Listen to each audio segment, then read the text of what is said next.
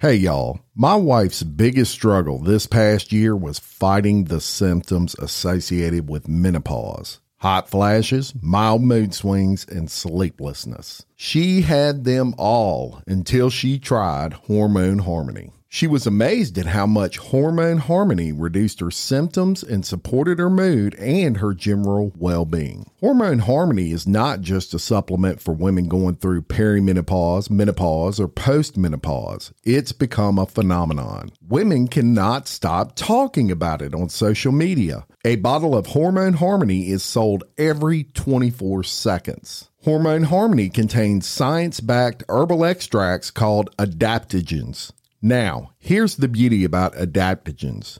They help the body adapt to any stressors like chaotic hormonal changes that happen naturally throughout a woman's life. So, hormone harmony isn't just for menopause. Any woman with symptoms of hormonal imbalances can take it, but it's perfect for those horrible menopause symptoms that put a woman's life on hold. Hot flashes and night sweats, racing thoughts and low moods poor sleep and feeling tired all the time, occasional bloating and gas, no desire to be in bed next to someone, if you know what I mean. Yeah, Hormone Harmony can help with all of these things. For a limited time, you can get 15% off your entire first order at happymammoth.com. Just use the code RLRC at checkout. That's happymammoth.com and use the code RLRC for 15% off today. Why are so many dogs suffering from health issues? Actress Katherine Heigl, who's helped save over 16,000 dogs through her foundation, says she's seeing more health issues with dogs' joints, odors, and health than ever before. And after doing a ton of research, she feels there's one place we can look to improve any dog's health. What she discovered is that the way many dog foods are made can actually create toxins that could be wrecking our dog's health. And this is true for many premium brands. Fortunately, she found that just by adding a few special superfoods to her dog's food, she saw huge transformations in their health. She's made a 20 minute video explaining step by step how anyone can do this same thing to see incredible changes in their dog's health. Now, my dog, Phoebe, is the queen of our house, and I can tell you that her health is extremely important to us. She is a part of our family. I watched the video, y'all, and I was amazed by the things I didn't know that could impact your dog's health. This 20 minute video is packed full of tips that I've already started with my dog Phoebe. I'm noticing more energy, healthier skin and coat. If you want to keep your dog healthy and happy, go to badlandsfood.com slash RLRC and watch Katherine's video right now. Again, that's B A D L A N D S F O O D dot com slash R L RC.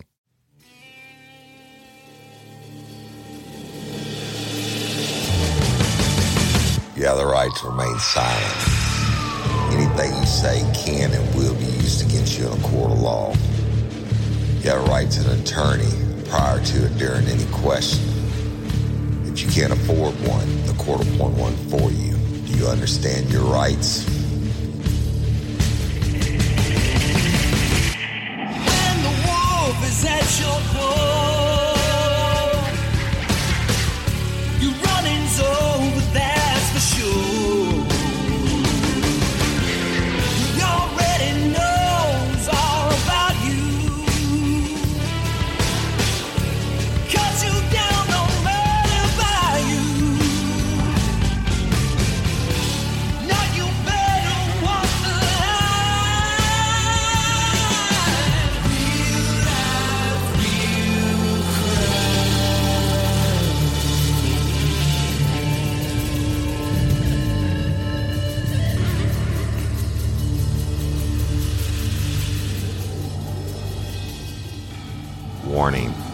This episode of Real Life, Real Crime, the podcast, may contain descriptions of acts of violence or that of a sexual nature and should be for people that are 18 years or older. Heed my warning, people. I do not get the facts of these cases off of the internet or from some television show. The facts I'm retelling you were presented to me by the victims of the crimes or the perpetrators who committed the crimes against the victims. My descriptions of the crime scenes, what I saw with my own two eyes. If you're going to get offended, please turn this podcast off now. Thank you.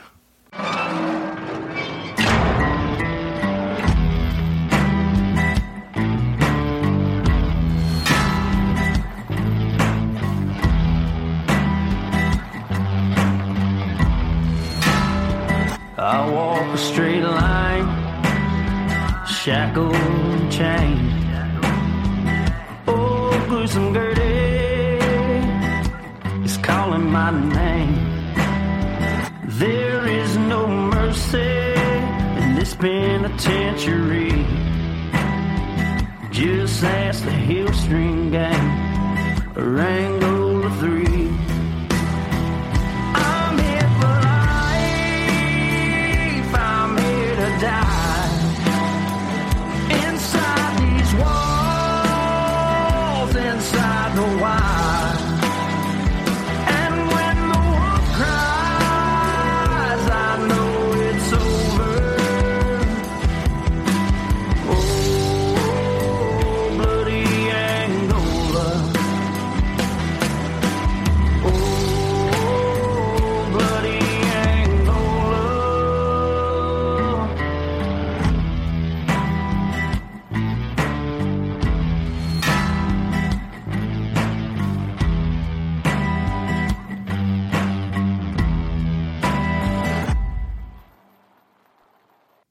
Hey, everybody, and welcome to Bloody, Angola, a podcast 142 years in the making. complete story of America's bloodiest prison. And I'm Jim Chapman. And I'm Woody Overton. And it's season five, episode five already. Already, time marches on, right? And and want to say thank you again to all our Patreon members. You rock. Uh, we couldn't do it without you. And Miss Linda Parker is our newest Patreon member. And Miss Linda, thank you. And we love and appreciate you. Hey, y'all, if you can't be a Patreon member, we get that too. Um, we love and appreciate everybody. And please continue to like us and share us and continue to help us grow. And, con- and continue to rate us and and uh, you know if you like the show, give us a give us a rating on Apple Podcast or wherever you listen, Facebook, whatever. Um, Leave it really review. helps. Yeah, the reviews definitely help in the algorithm. Yep. So uh, we've given you a bunch of different stories this year. Our most recent one was the rodeo, which is still going on in Angola. Uh, and this story we're about to tell you, we're gonna we're gonna tell you all about the crimes. We're gonna then get into the court uh, proceedings and the incarceration of this guy. His name is Daniel Blank and uh, these murders took place in what's known as the river parishes of South Louisiana. Um, for those unfamiliar, what the river parishes are, they're classified as the Louisiana parishes that divide the Mississippi River.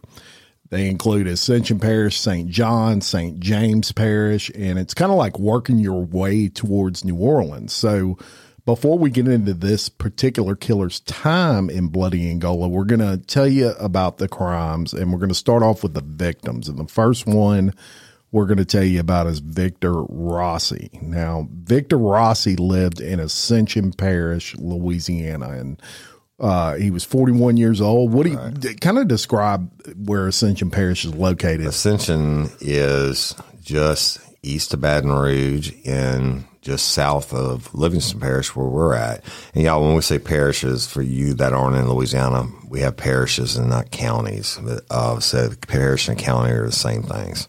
Yeah, and uh, he was a small business owner. He owned a very popular mechanic shop uh, there in the, uh, the town of Gonzales uh, in Ascension Parish, which is uh, a community there. Uh, very popular uh, mechanic shop. A lot of the police officers in Ascension Parish got their personal vehicles, and even the the Gonzales Police Department got their vehicles serviced through this mechanic shop. He wasn't super wealthy, but he had done well. He was he was well off, um, he was discovered in his home on October 27th of 1996, sadly by his daughter. Right. He was beaten to death with a baseball bat that belonged to him, and it was found on the scene. That that's going to become important. Uh, police actively worked that case. Uh, Victor Rossi, as as we told you, was well known. He was well liked in the community. So obviously, when you when you have an individual and you have a connection to him, and the community has a connection to him, everybody starts banding together. Right. And Gonzales is really the the central seat, if you will, of Ascension Parish. Yes. where the sheriff's office is and the courthouse. It's probably the largest city uh, in there, but it's still a, a very tight knit community. So Absolutely. So they're working it. And, you know, there's no case they're working harder than the Rossi case. It was a shock to the community. Back in those days, murders weren't common in Gonzales. yeah, no, definitely not. You might have got one a year, and that was usually like drug related. So, as hard as they worked it, there were no leads, there was no evidence whatsoever to point to a specific individual. Right. And and then you know, this that's disturbing, right, for that small of a community. But then only five months later, on March nineteenth, nineteen ninety seven, in the neighboring parish of St. James, uh, the body of Barbara Bourgeois was discovered in her home. Now, Miss Barbara Bourgeois was 58 years old, y'all. And on that day, a relative called police on, I'm sorry, on March the 14th, a, a relative called uh, the police to conduct a welfare check because they hadn't heard from Miss Barbara. Now, yeah, we used to do these all the time. Uh, relatives from out of town would call, call and say, "Hey, I hadn't heard from Uncle Bobby. Can you ride by there and check on him?" So that's what they did. Was it was it common, Woody? For I mean, typically it was probably nothing. Yeah, yeah. well, a lot of times they were dead. Uh, Oh, uh, wow. And and you know, old elderly people died in their chair. I'll never forget one. We went on. It was the summertime, and you knew there was there was a dead body because you could smell it from outside. It was a trailer. and it was an elderly lady, and so we had to take the front door. And when it did, I almost shot my foot off because uh, a bunch of cats came running out when we kicked the door. Oh, Scared Lord. the shit out of me.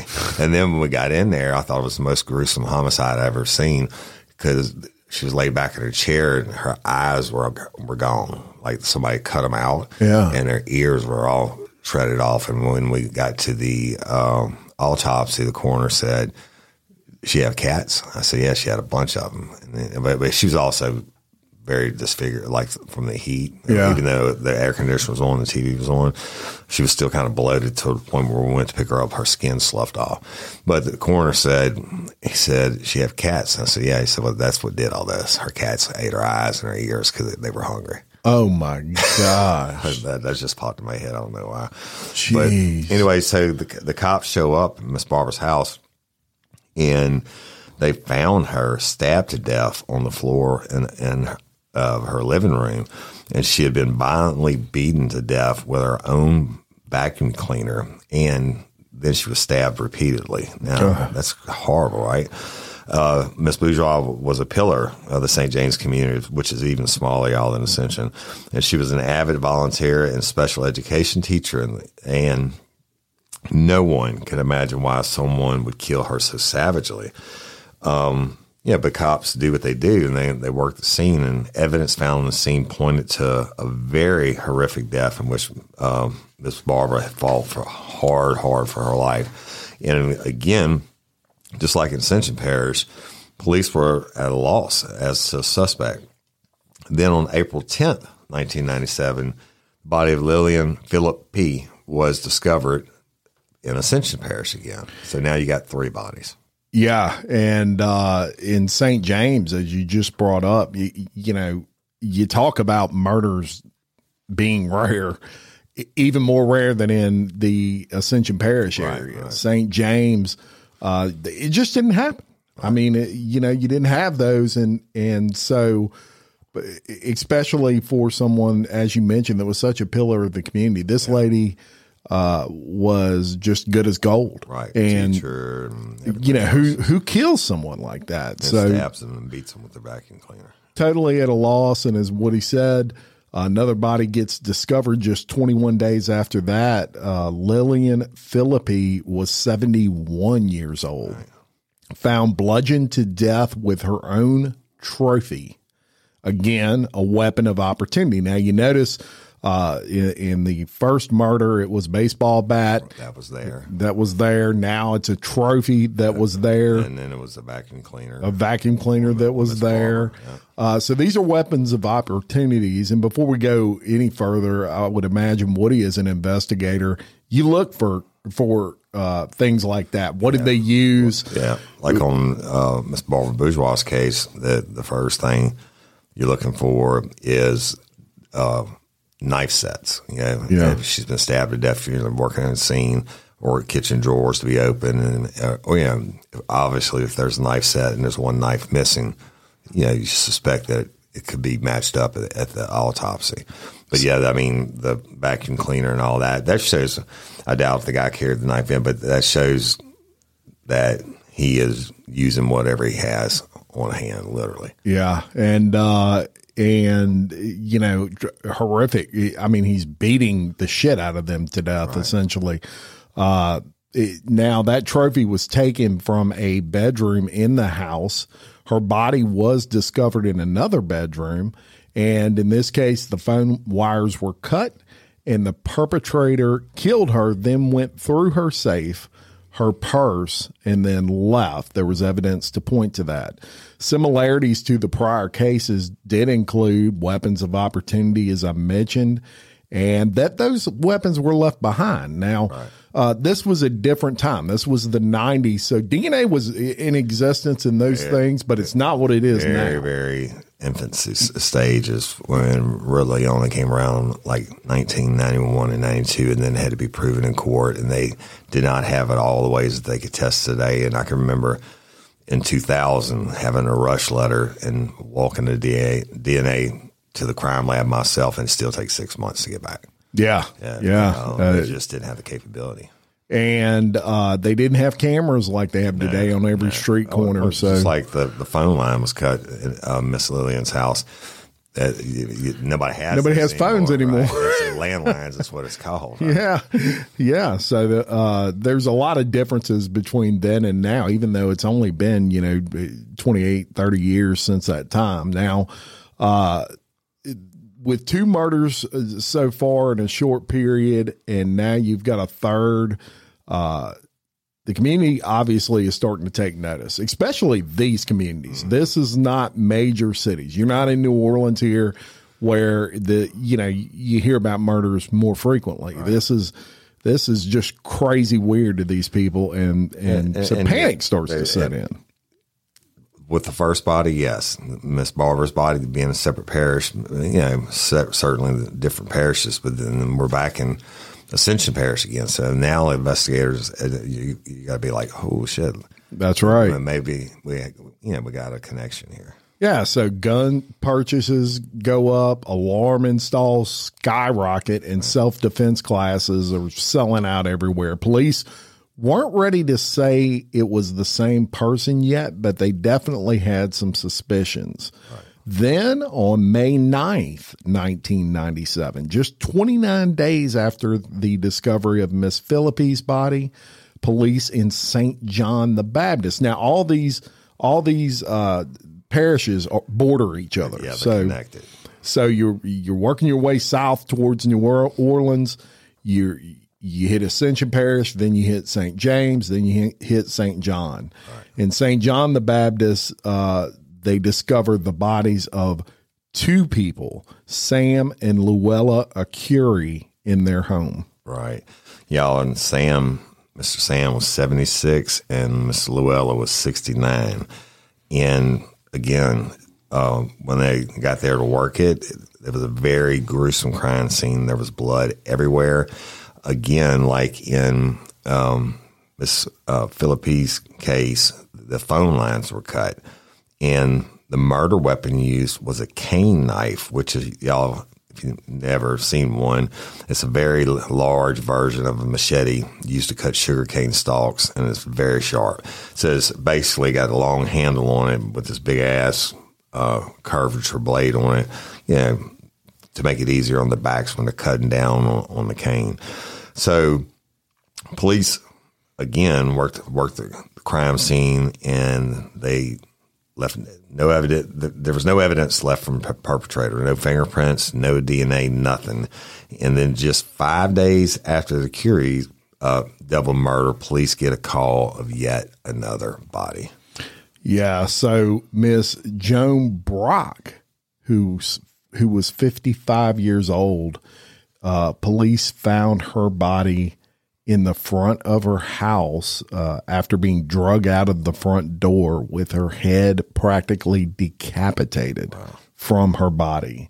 Again, phone lines were cut, and the weapon used appeared to be the same one used in the Arcuri case, which yeah. was a, what they call a cane knife. Right. And y'all, that's very, very popular in in uh, South Louisiana. There's a lot of sugar cane farms around here. For sugar cane, we used to use them to clear briars and brush and all that kind of stuff. Yeah, and they're and they're no joke. I mean, right. they you know, uh, if it's used on a person, it, it's horrible.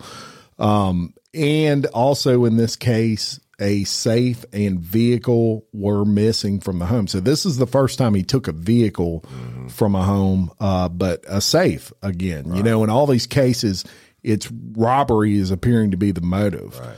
Um, now, at this point in time, you've got three separate parishes, and we've we've done uh, an episode on, or yeah, several a couple episodes on Sean Vincent Gillis. Right who was a serial killer in Baton Rouge. And one thing that he did that made the case so difficult was he committed crimes in different parishes. Yeah.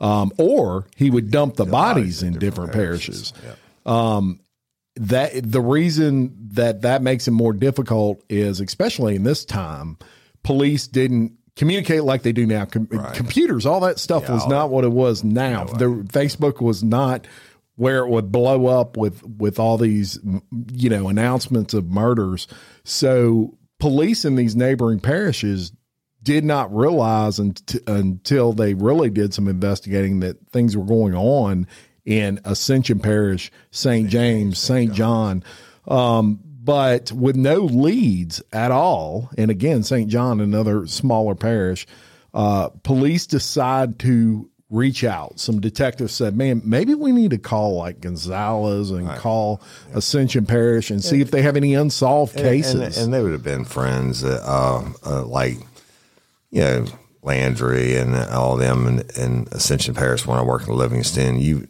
yeah, you know them. Uh, uh, every once in a while, you might work something together. So at some point, they would just call you buddy over there and say, "Hey." Y'all got any unsolved homicides? Yeah. And they'd be like, yeah. Oh, Tell me about it. Well, the phone lines were cut, and now that a safe was missing. Oh shit! Yeah. We had the same thing. Yeah, yeah. and so uh, some astute detectives did reach out, and Ascension Parish detectives stated they had two unsolved murders, and when they started talking about those murders with the detectives, they realized some patterns match. Right. Robbery and the brutality right. of the murders in particular, the phone lines being cut, all those things were the same. And if you notice, people, uh, the all of the victims were older. Right. Um, you know that really struck a red flag because it's it's not typical. I mean, old, older folks go home mm. and they go to bed. They're not, you know, they don't live these high risk lifestyles yeah, and right. you know partying all the time. And, and uh, another thing too, uh, a lot of older people, especially back then, didn't, you know, they have collections and stuff or extra cash or whatever, they didn't want to leave it in the bank. No, they wanted it at home when they, where they have access to it. That's right, and and so uh, police at this point are like, oh shit, we we've got a we've got a lot of connections here. Um, St. John Police then contacted St. James Police, who also said, "Hey, we've got an unsolved murder here of Barbara Bourgeois." Right and of course, those patterns matched as well. So police made the connection. And at this point, they knew they had a brutal serial killer on their hands without a doubt. Mm-hmm. And then on July 7th of 1997, just two months, less than two months after right. the Joan Brock murder, police were called to a home regarding an attack in Ascension Parish. That's right, and that's crazy, right? I mean, it's not even uh, months between or since the first body was found, found, and then I, I wonder about bodies that they may have never Yeah. found. You know, it might, it might have been a single person or whatever that, that could have been killed that could have filled these time gaps. But um, go back to it. So the Mr. Leonce and Joyce Millett, who were both 66 years old, y'all, um, they were attacked while they were sleeping, and the perpetrator forced uh, Mr. Leonce to open a safe again, a safe where a large amount of cash was taken. So the bad guy then shot Mr. Millett in the face in the bedroom area, and then they shot Miss Millett in the dining room area. First time he's shooting. Right, right, now. right. And I wonder if that was again could have been something they found on the scene, but the um, so however both of them survived y'all the incident, and it was the first time that the police had live witnesses who could describe the appearance of the killer. And so what they did, as we did in so many cases back then, a composite sketch was done um, but there was a lack of physical evidence, including fingerprints or DNA, and so it, it made locating the, the suspect difficult. And police decided to turn to the FBI for help by asking the FBI to come up with a psych, um, basic psychological profile, y'all, of the killer, and that's the behavioral analysis unit that you see on TV. So the FBI comes in, they'll- or they'll work and they'll look at all the different things, and on the profiles, they'll make it fit one way or another. And and so the profile they came up with said, that said the suspect will have an obvious change in lifestyle due to the amount of money taken off the victims, like somebody that's normally poor now they're blowing money, right? And the suspect is familiar with and likely from the area where the crimes are taking place. The profile also said the suspect will likely leave town now that survivors exist, but for a plausible reason so as not to raise red flags with family or friends. And they said the suspect is without a doubt a serial killer. And y'all, serial killers defines um, a person that ki- kills two or more people that unrelated um, times. Yeah. So it's not like you walk into McDonald's and shoot five people, you're a serial killer. No, you you you doing different crime scenes at at different times and, and killing different people. Yeah, and uh, Woody, let me ask you. You know, when you talk about profiling, it's it's it's amazing how the FBI does this, um, and they don't always get it right. As a matter of fact, in the in the um, in this Baton Rouge serial killer Yeah, case, they, they got the the um, race wrong. the the race wrong and and uh and that can you know some you don't you want to lean on and take in the advice i would imagine of these profilers but at the same time you don't want to maybe lock into it so much that you totally ignore You know how they they get the profiles? No. they, they go into the prisons and uh, so let, let's say serial killers, and they'll give them this big questionnaire and say you can't can't get in trouble for anything that you answer, and it covers the questions is like thousands of questions, and uh, it covers them from the time they can remember as a kid to the time they got arrested for their crimes as an adult. And it's just everything, uh, favorite color to this to you know whatever, whatever, all these different questions. And they take them back to Quantico and they study them, and they're able to break them down into certain groups. Wow. And said that they were so successful in serial killers, they went back and did it for serial rapists and all the major crime groups. very interesting and, and and in this case as you'll see as we move along they they were pretty dead on on their profile of this guy um, so shortly after receiving the profile from the FBI, uh, the police had a decision to make. You know, anytime you're working a case and and something like this is so high profile, you have to be careful what you put out there.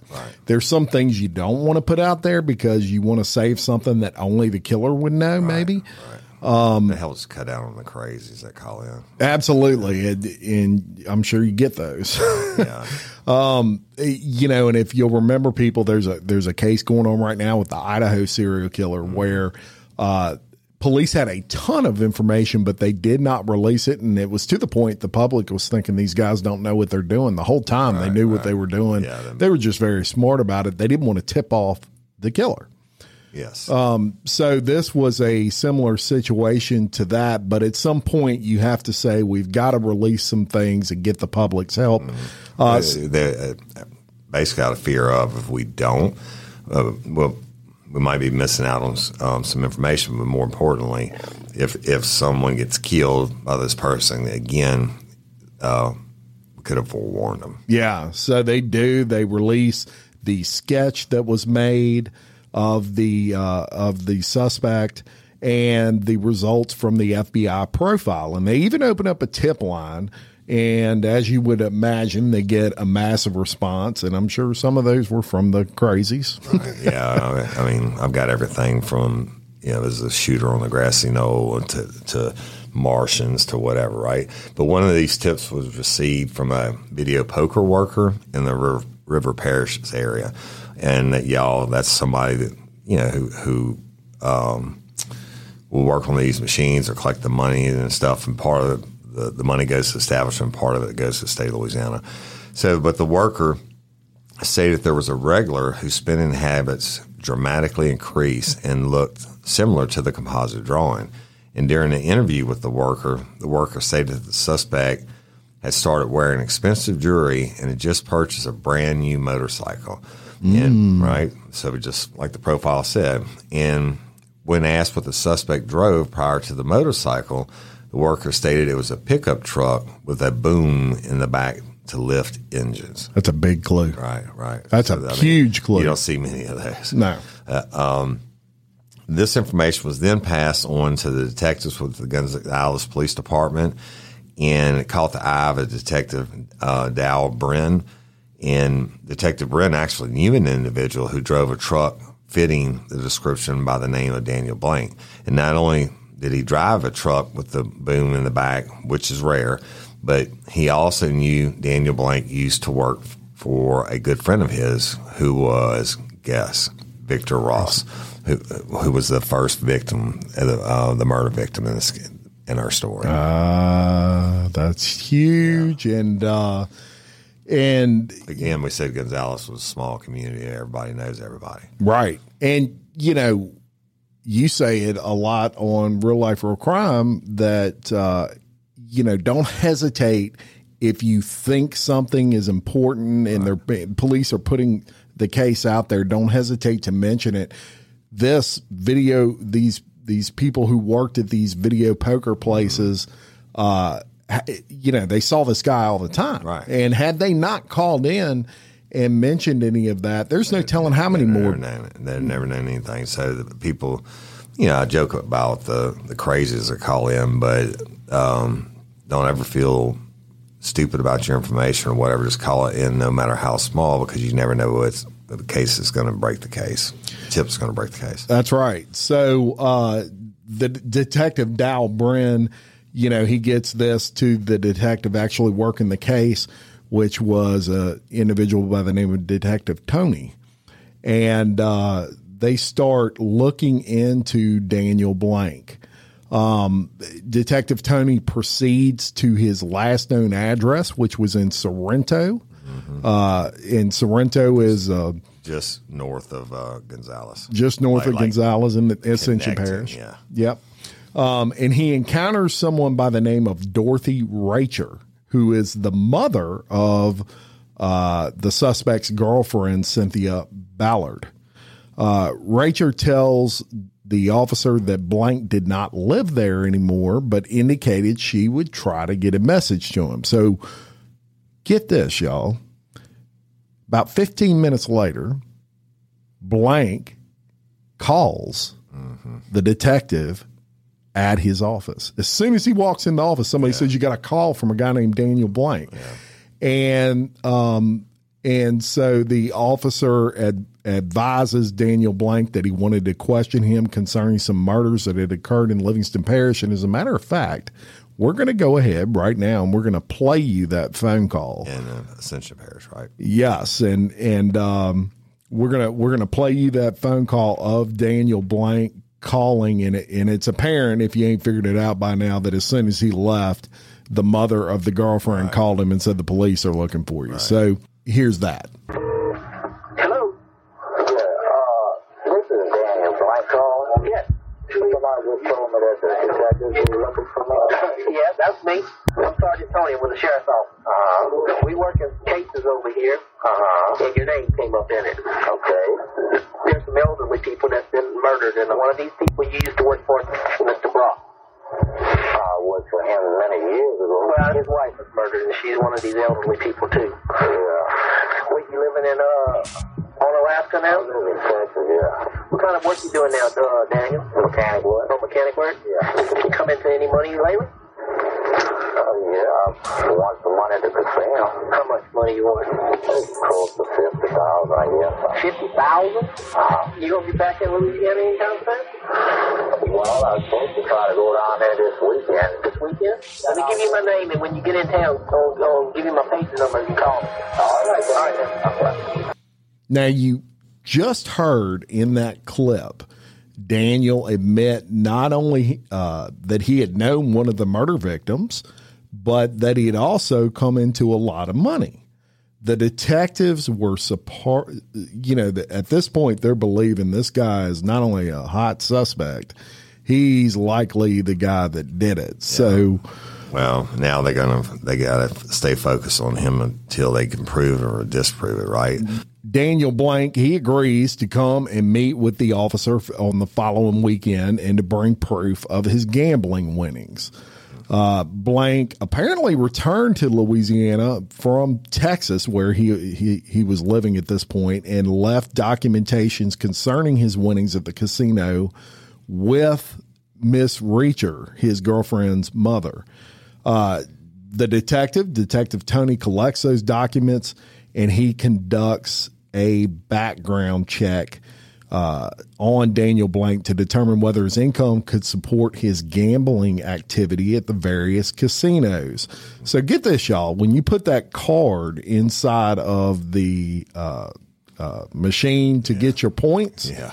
what you don't realize is going on is, or some of you may, but it's tracking your winnings and your losses. And this was where they did something really smart. Um, they issued subpoenas to these local gambling establishment, and it showed that Blank had a run total had run a total of two hundred sixty nine thousand dollars at three casinos. He cashed out a total of two hundred twenty thousand two hundred sixteen dollars. So he had a, a net loss of almost fifty thousand dollars. Managers at the Treasure Chest Casino uh, indicated that based on Blank's wagering history, he had a player profile of a corporate executive with an annual earning of over two hundred thousand dollars. Wow! So that's how casinos can actually break this stuff down and and try to figure out what you do for a living. It's, it's amazing. Then how, you know, how many rooms to comp you or buffets or whatever. That- that's right. keep you playing. and they know if you're winning or losing. Yeah.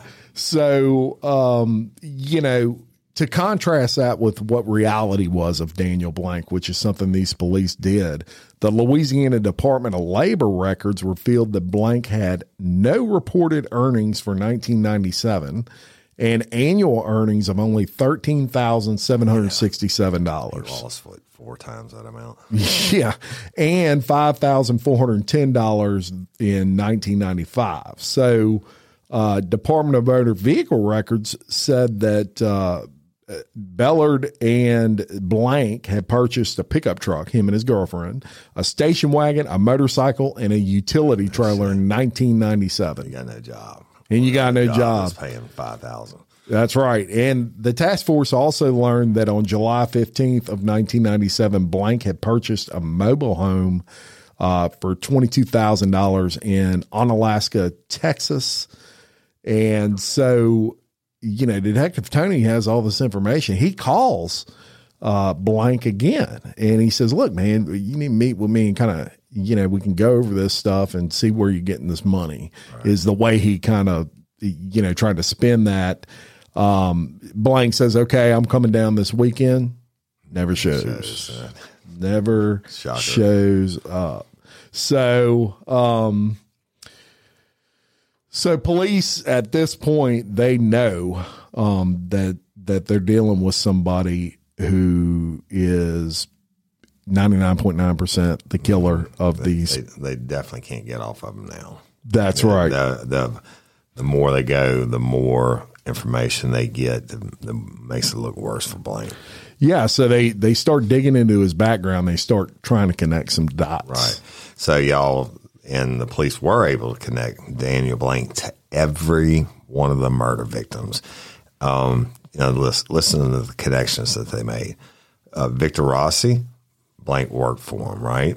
Miss Joan Brock, Blank worked for her husband. Barbara Bourgeois lived Blank lived close to to her for a time. Um, Lillian Philippi had actually bought auto parts for, from her husband. Uh, the Curie's girlfriend's employer was right across the street from where they lived. Right? They also knew robbery was the primary motive, and Daniel Blank had a badass gambling addiction. Well, he sure did. And so, if you're an investigator at this point, Woody, what are you thinking? Um, I'm riding and keep digging, keep digging to yeah, I definitely think it's him, but keep digging and digging and digging until you can get that probable cause, because it's a murder. Yes. And so police uh eventually, you know, they're the issue they're running into is he's in Texas. They're in Louisiana. And you you know, you have to have the problem in all of these cases is they had no physical evidence. So technically all they had to go on was a ton of circumstantial stuff and they couldn't force Daniel Blank to meet with them. Uh, Let me interject real quick. So, look, I heard it told in a murder trial like this on, on the types of evidence we're talking about. If you're standing outside and the clouds darken and it's cold and you see snowflakes actually coming down, uh, you see it and you feel and they land on your head, they land on your face.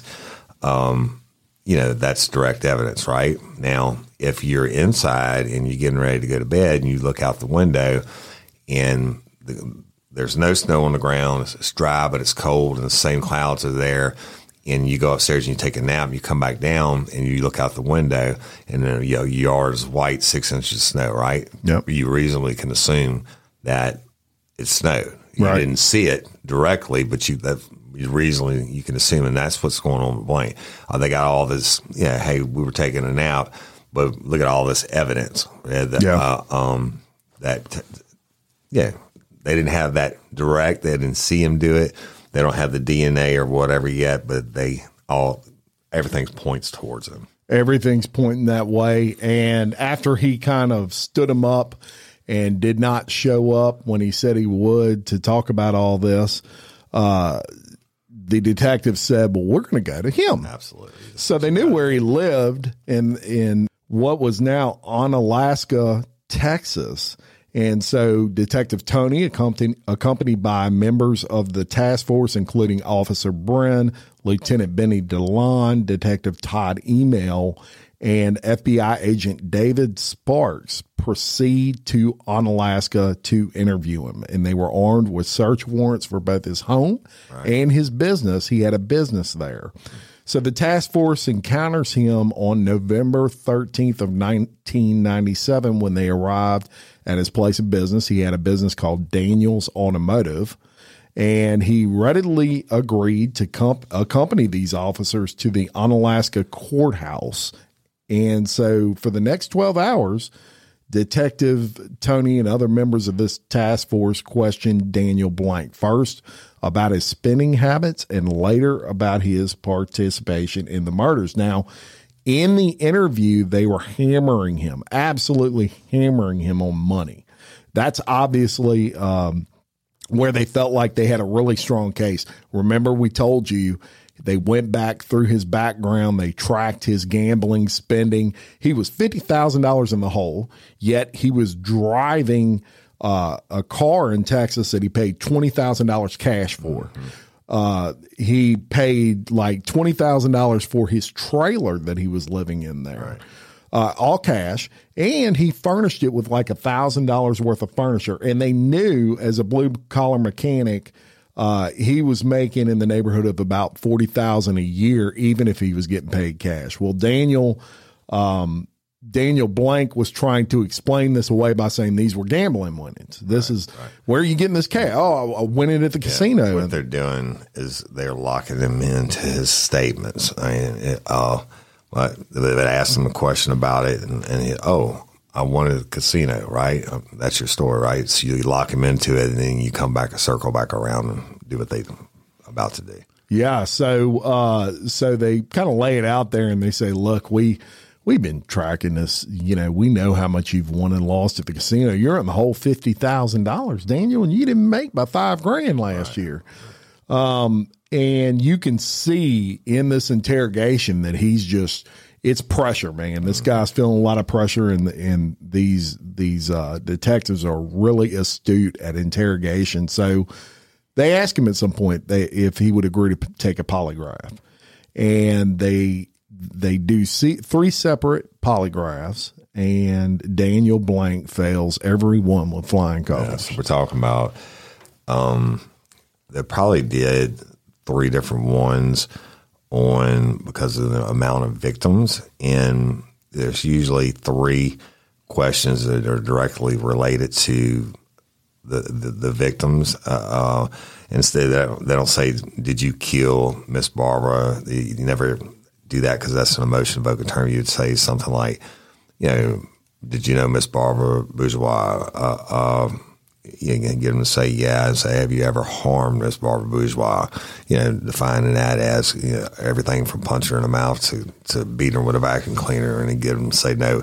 But the question on the test would simply be, have you ever harmed Miss Barbara Bourgeois? And it would come back as deception indicated, which they're saying he took three separate tests. I would I would assume that they're on three separate issues, and he had deception indicated to, to all of them. Yeah. So, uh, and you have to remember this is over a 12 hour time period. So they are trying to also emotionally connect with Daniel Blank. Um, the polygraph is is just an interrogation tool. Yeah. And- and it's not even admissible. It, well, uh, it is if both sides agree to it, which they're they're never going to do. But they, you use it in the right hands. You use it to break a person down. I, Yeah. T- had people sitting in the chair all cocky and confident. By the time I got done, they were slouched down, almost crying. Yeah. And and when I tell them that they fail, that, yeah.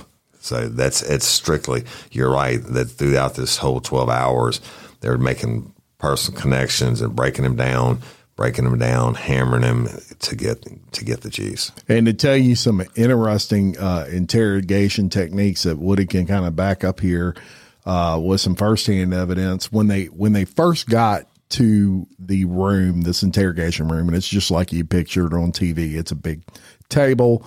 Um, and there's two detectives and Daniel Blank. And initially, when they walk in the room, Daniel Blank is sitting across from one of the detectives.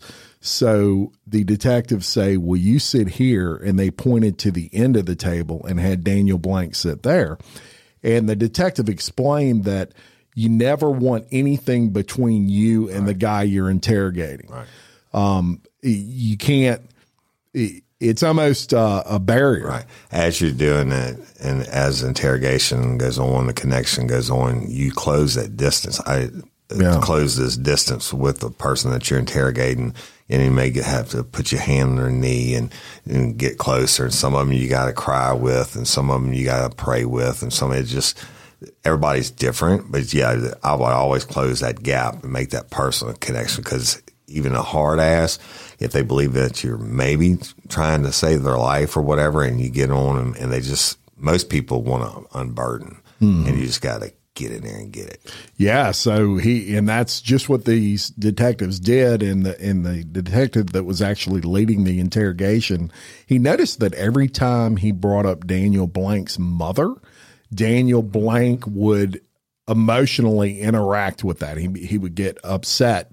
Um, his Daniel Blank's mother had passed away three years before uh, this interrogation, and they knew that, and so he brought Daniel Blank's mother up intentionally um, to see if he could get a reaction. He noticed it would kind of break Daniel down every time he did that.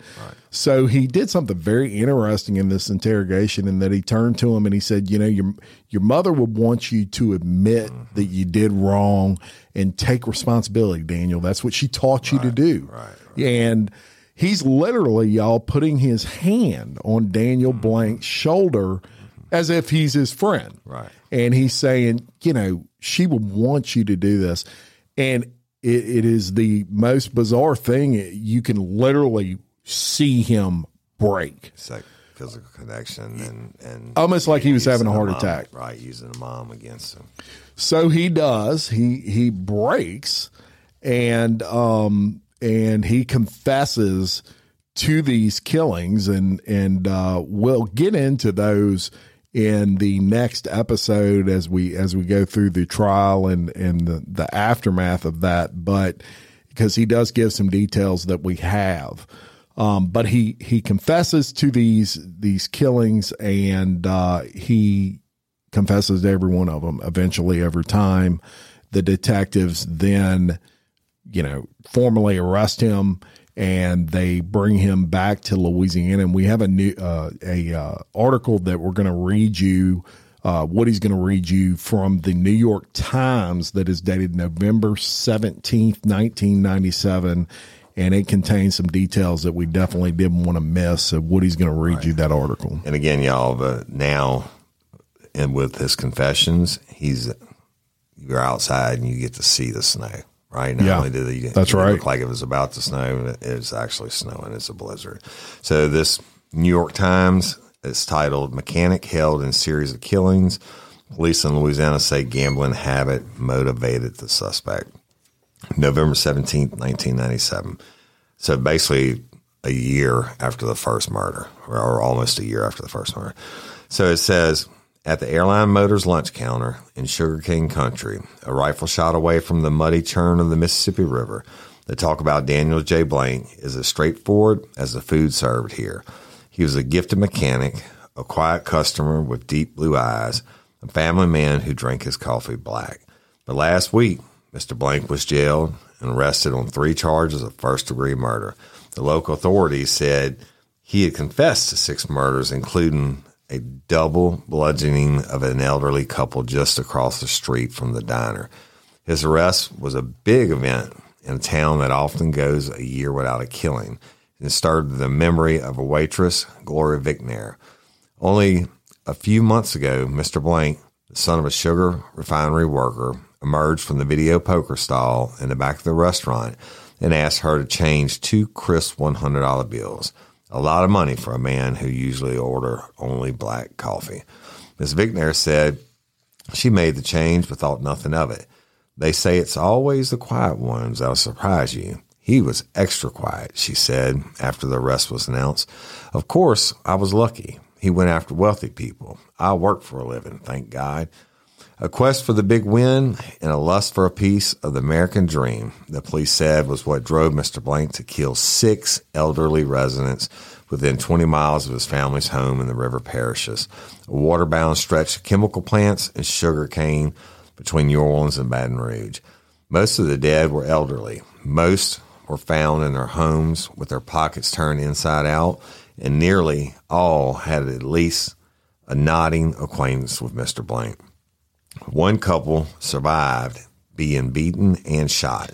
Leonce Millich Jr. and his wife Joyce, both 66 of Gonzales. The authorities said Mr. Blank had killed to feed a gambling habit.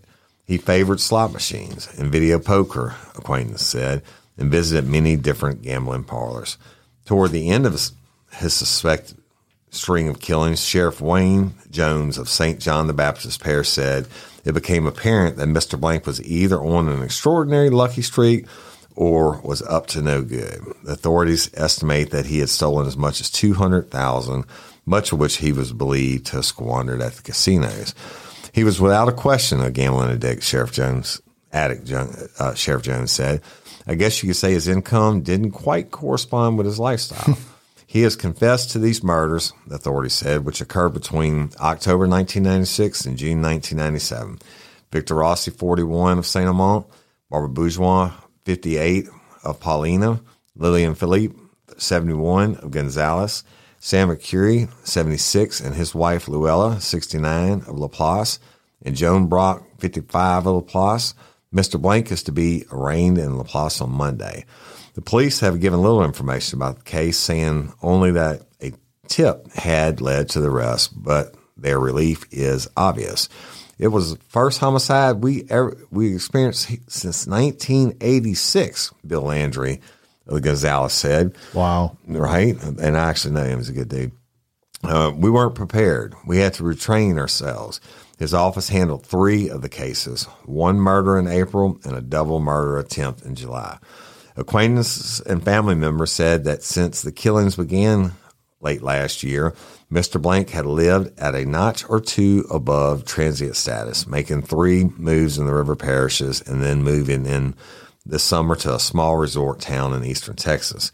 Mr. Blank was taken into custody in Onalaska, Texas on Friday, about four months after he reportedly tried to buy a four bay automobile repair shop there for $65,000 in cash.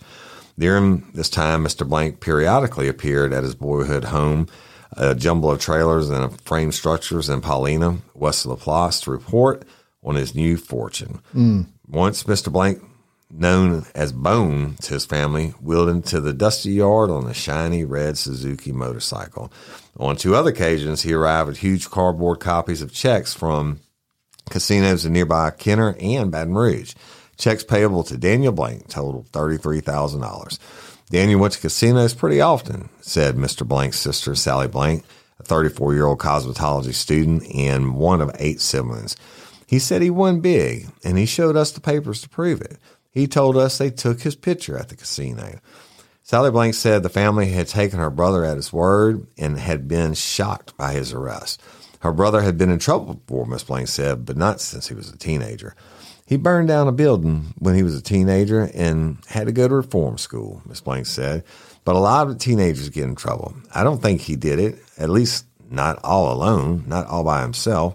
Mr. Blank had apparently been living quietly in Onalaska, a small town a few hours from Houston, in a double wide trailer with his wife Cindy and their four children. He was working as a mechanic out of a former muffler shop he leased from Don Evans, a retiree in Onalaska. What happened was the mayor referred him to me, said he was looking to buy a piece of property, Mr. Evans said. I leased him the shop, although he did offer to buy it, said he'd pay me 65,000 in cash. That kind of scared me, Mr. Evans said. I refused. Mr. Evans said he was later told by his 12 year old daughter, a friend of Mr. Blank's 12 year old daughter, that, that Mr. Blank had made a fortune playing video poker machines. To Mr. Evans, Mr. Blank was an expert mechanic. I've been at this for 35 years, Mr. Evans said, and just from talking to him, I knew he must have been born and raised a mechanic. That boy knew transmissions inside and out, and I don't know about all the gambling nonsense. It seemed to me he was interested in being successful in business and living in a way he had never been able to as a kid. Well, the problem was, Mr. Evans said Mr. Blank nearly broke when the Louisiana and Texas authorities surrounded his trailer on Friday. Among the items recovered, according to the news accounts from Texas, was a cane cutting knife, apparently smeared with blood and hair. Uh-oh. Right? Mr. Evans locked the repair shop after Mr. Blank's arrest. As he went through the jumbled contents of the office, he said he came across the latest bank statements of Daniels Automotive. He had $123 in it and 11 cars in the lot waiting to be repaired, Mr. Evans said. Thank God they arrested him, Mr. Evans said. I tell you what, I think he was just about ready to do it again.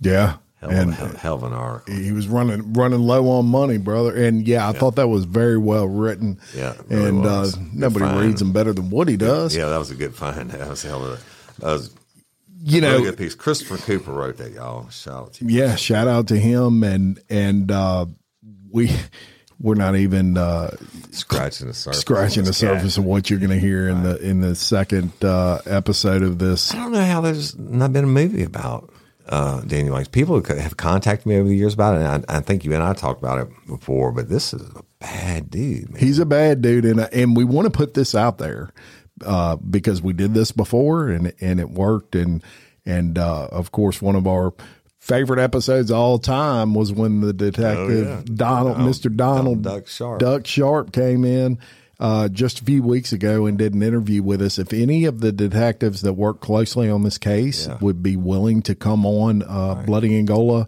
and do an interview with us, we'd love to talk to you. If any of y'all know these detectives, uh, reach out to them and, and think, tell them we'd uh, love to uh, talk to them about is, it. is deceased now, but so you're talking about 2007, 17, over 25 plus years. ago. Yeah, yeah. But yeah, yeah, absolutely. If you, uh, if you want to, you know, reach out to us, we'd love to talk to you. love to talk to you and uh and stay tuned because next week we're going to get into the the uh, you know immediately following the arrest and and there's some interesting things we haven't told you yet that are going to make you say hmm uh so look for that uh thank you to all the patrons as we said at the beginning uh please rate comment subscribe and leave a review. leave a review and follow us on on uh, your favorite network as we work to spread the word Yes, indeed. and until next time, I'm Jim Chapman, Um, Woody Overton. your host of Bloody, Angola. a podcast 142 years in the making. complete story of America's bloodiest prison. Peace.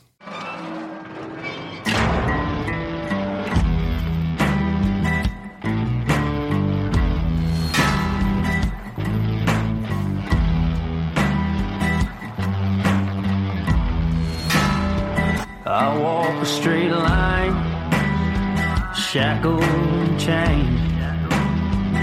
Oh, gruesome Gertie is calling my name. There is no mercy in this penitentiary. Just ask the Hillstream gang, or Angola 3. Shout out to Astepro for sponsoring this episode and providing us with free samples. My allergies are throwing my whole morning off. Do I sound different to you? I love it. You sound like it's that time of year, there, bro. I sound different to me. I feel like I'm in a submarine. Yeah, well, have you tried Astepro? It's faster, bro. Oh. All right. Astepro is the first of its kind nasal allergy spray.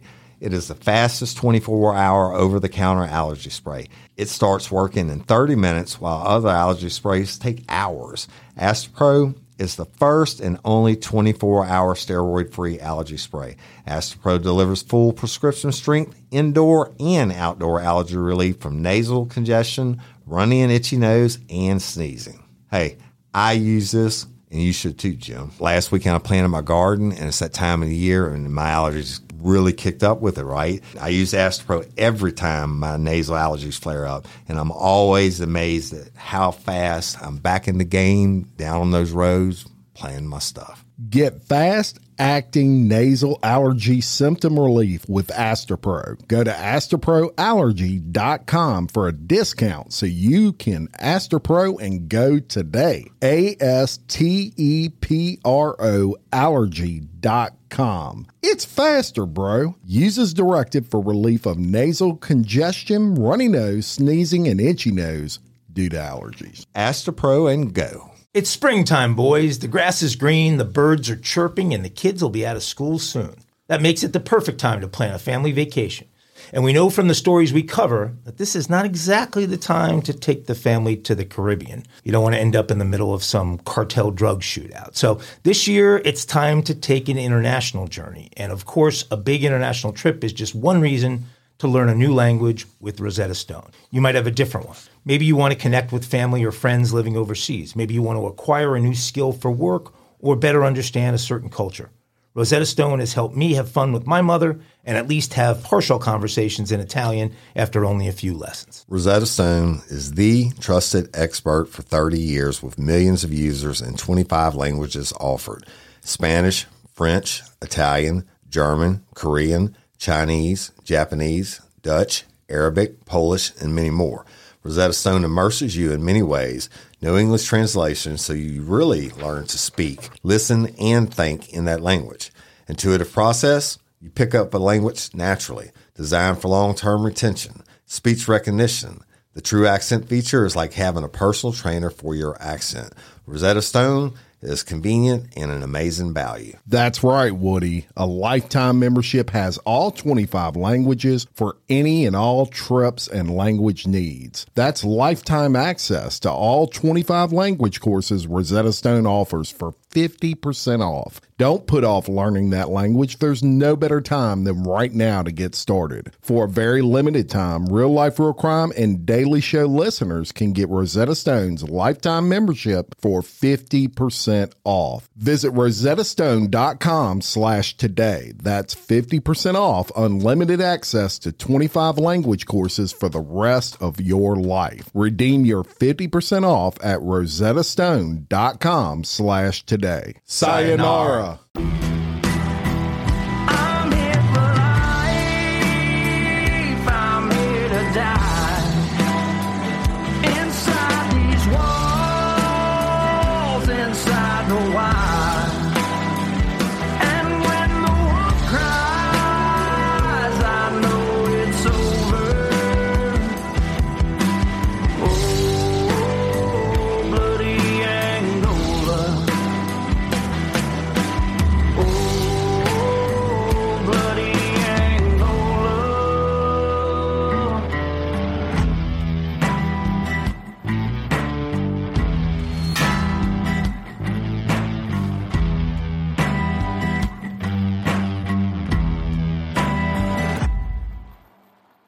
Hey everyone, and welcome back to Bloody, Angola, a podcast 142 years in the making. lead story of America's bloodiest prison. And I'm Jim Chapman. And I'm Woody Overton.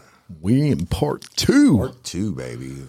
of the River Parishes. Serial killer. Yes, and um, and so we'll just just real quick uh, where we left off in part one. Uh, of course, Victor Rossi, October seventeenth of nineteen ninety six, was murdered. Uh, on April 9th of 1997, Lillian Philippi was found murdered. On May 18th of 1997, Barbara Bourgeois uh, was found murdered. On uh, May 9th of 1997, Sam and Luella Arcuri found murdered. May 14th of 1997, Joan Brock found murdered. And July 7th of 1997, the attempted murder of Leonce and Joyce Millett. Uh, and on November 14th of 1997, Daniel Blank finally arrested in Onalaska, Texas. So we're going to pick up from that point. Right. They bring him back to Louisiana. This is after he confessed, y'all. And this is look, these are these are small town detectives. Right.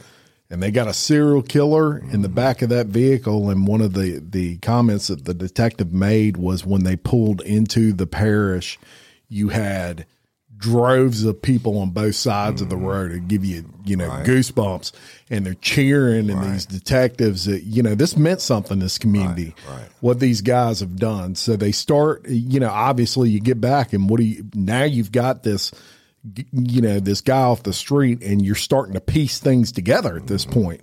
Just because you make an arrest doesn't mean the case is over by a long shot. You're, Yeah. you're going to continue to work and get gain more more evidence to get the prosecution ultimately. And especially one like this where it was there was no physical evidence. Right. You know, uh, for, I don't know if it, I'd say he was smart enough, but for whatever reason, he didn't leave behind fingerprints. Right. He didn't leave behind DNA, uh, which was amazing considering the brutality of these killings. I would imagine he was gloved up.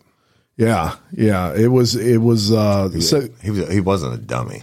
no, Yeah, it, it doesn't mean he was formally educated. He just he, he was smart. That's right. And so they do, they start investigating it. And guess what they do? Here we go, y'all. Not only um, was he arrested, but his girlfriend was arrested. And we'll go to an article. It says Destrehan, y'all. That's another uh, town in St. John, I believe. So the article from the AP Wire says investigators have arrested the woman who lived with Daniel Blank in Texas, saying she drove the accused serial killer to the homes of the people he killed and robbed in Louisiana River parishes. Cindy Bellert, 35, was taken into custody late Monday evening at her sister's home in Destrehan. Bellert, who moved with Blank and their children to Onalaska, Texas in late July, knew his intent, authorities said. Sheriff Jeff Wiley, and I'm gonna interrupt real quick. I've worked a lot of cases with Jeff Wiley. I think he's a, a, a state senator or something now, or something like that. But he's he's retired from sheriff, and he's a great guy.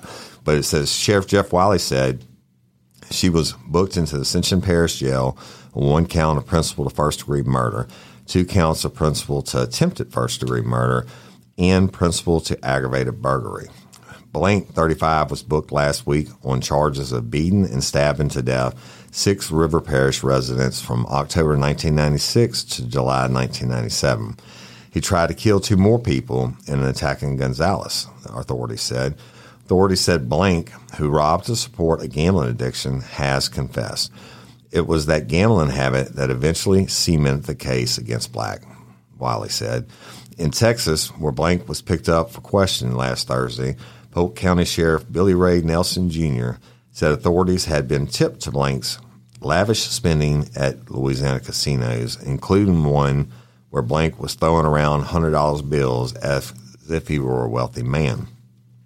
One of the houses where he killed, he stole $100 bills, Nelson said. Nelson said authorities weren't expecting a confession when they searched his auto repair shop and home last Thursday.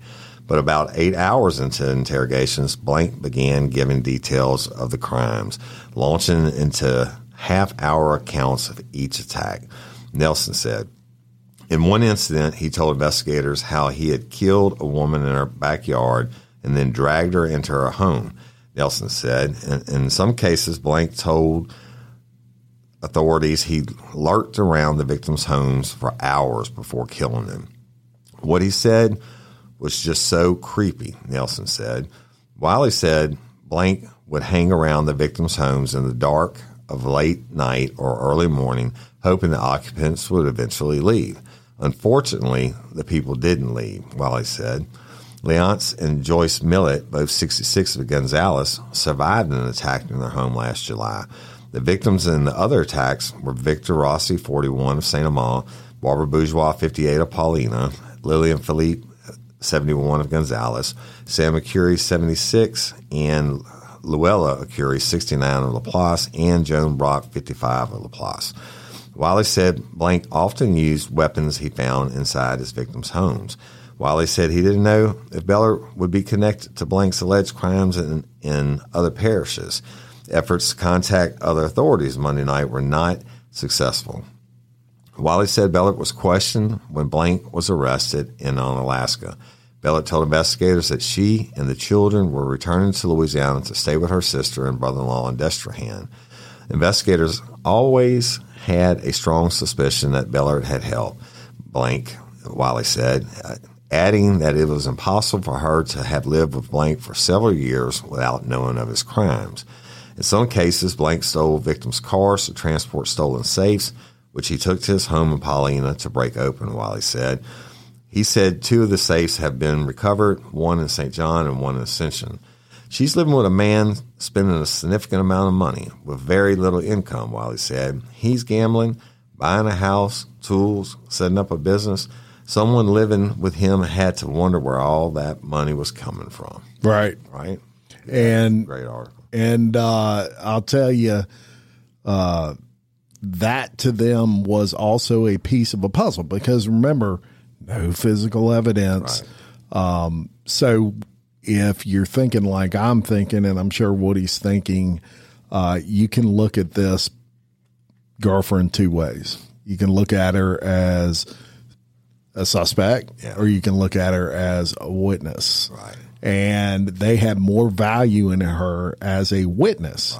Um, they were concerned. They were concerned because although they had, a, you know, just tons of circumstantial evidence, and cases do get, uh, people do get found guilty, you know, strictly on circumstantial in some cases, but it's a, it's a roll of the dice. Right. So what do they do? They go to her and they say, look, we'll go ahead and we'll drop these charges against you. We'll drop them all but you got to agree to testify against You got to Daniel. got to give up the juice, right? And, and you know, certainly she had to know.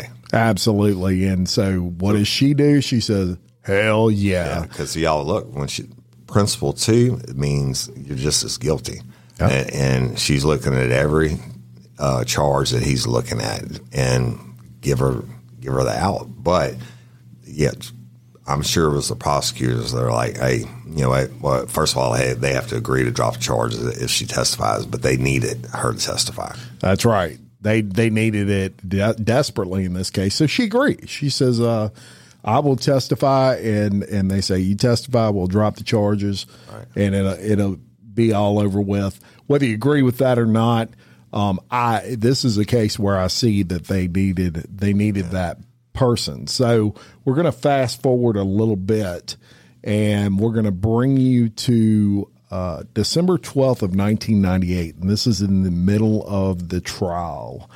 And um, I, I found this interesting because uh, this is centers around the lie detector test. And so I'm going to read you this article. Uh, FBI agent testifies uh, suspect blank failed lie detector test. So, an FBI agent testified in court Wednesday that accused multiple murderer Daniel Blank failed a lie detector test on the day he was arrested in Texas.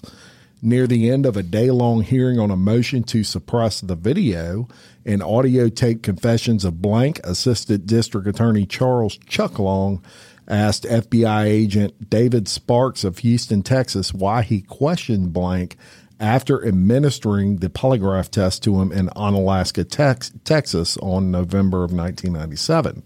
Sparks said he wanted to find out why Blank had problems with the test. Did you find out? Long asked. No, he didn't tell me why he failed the test, Sparks replied. Defense attorney Glenn Cortello immediately objected, arguing the results of the polygraph examinations are not admissible in court.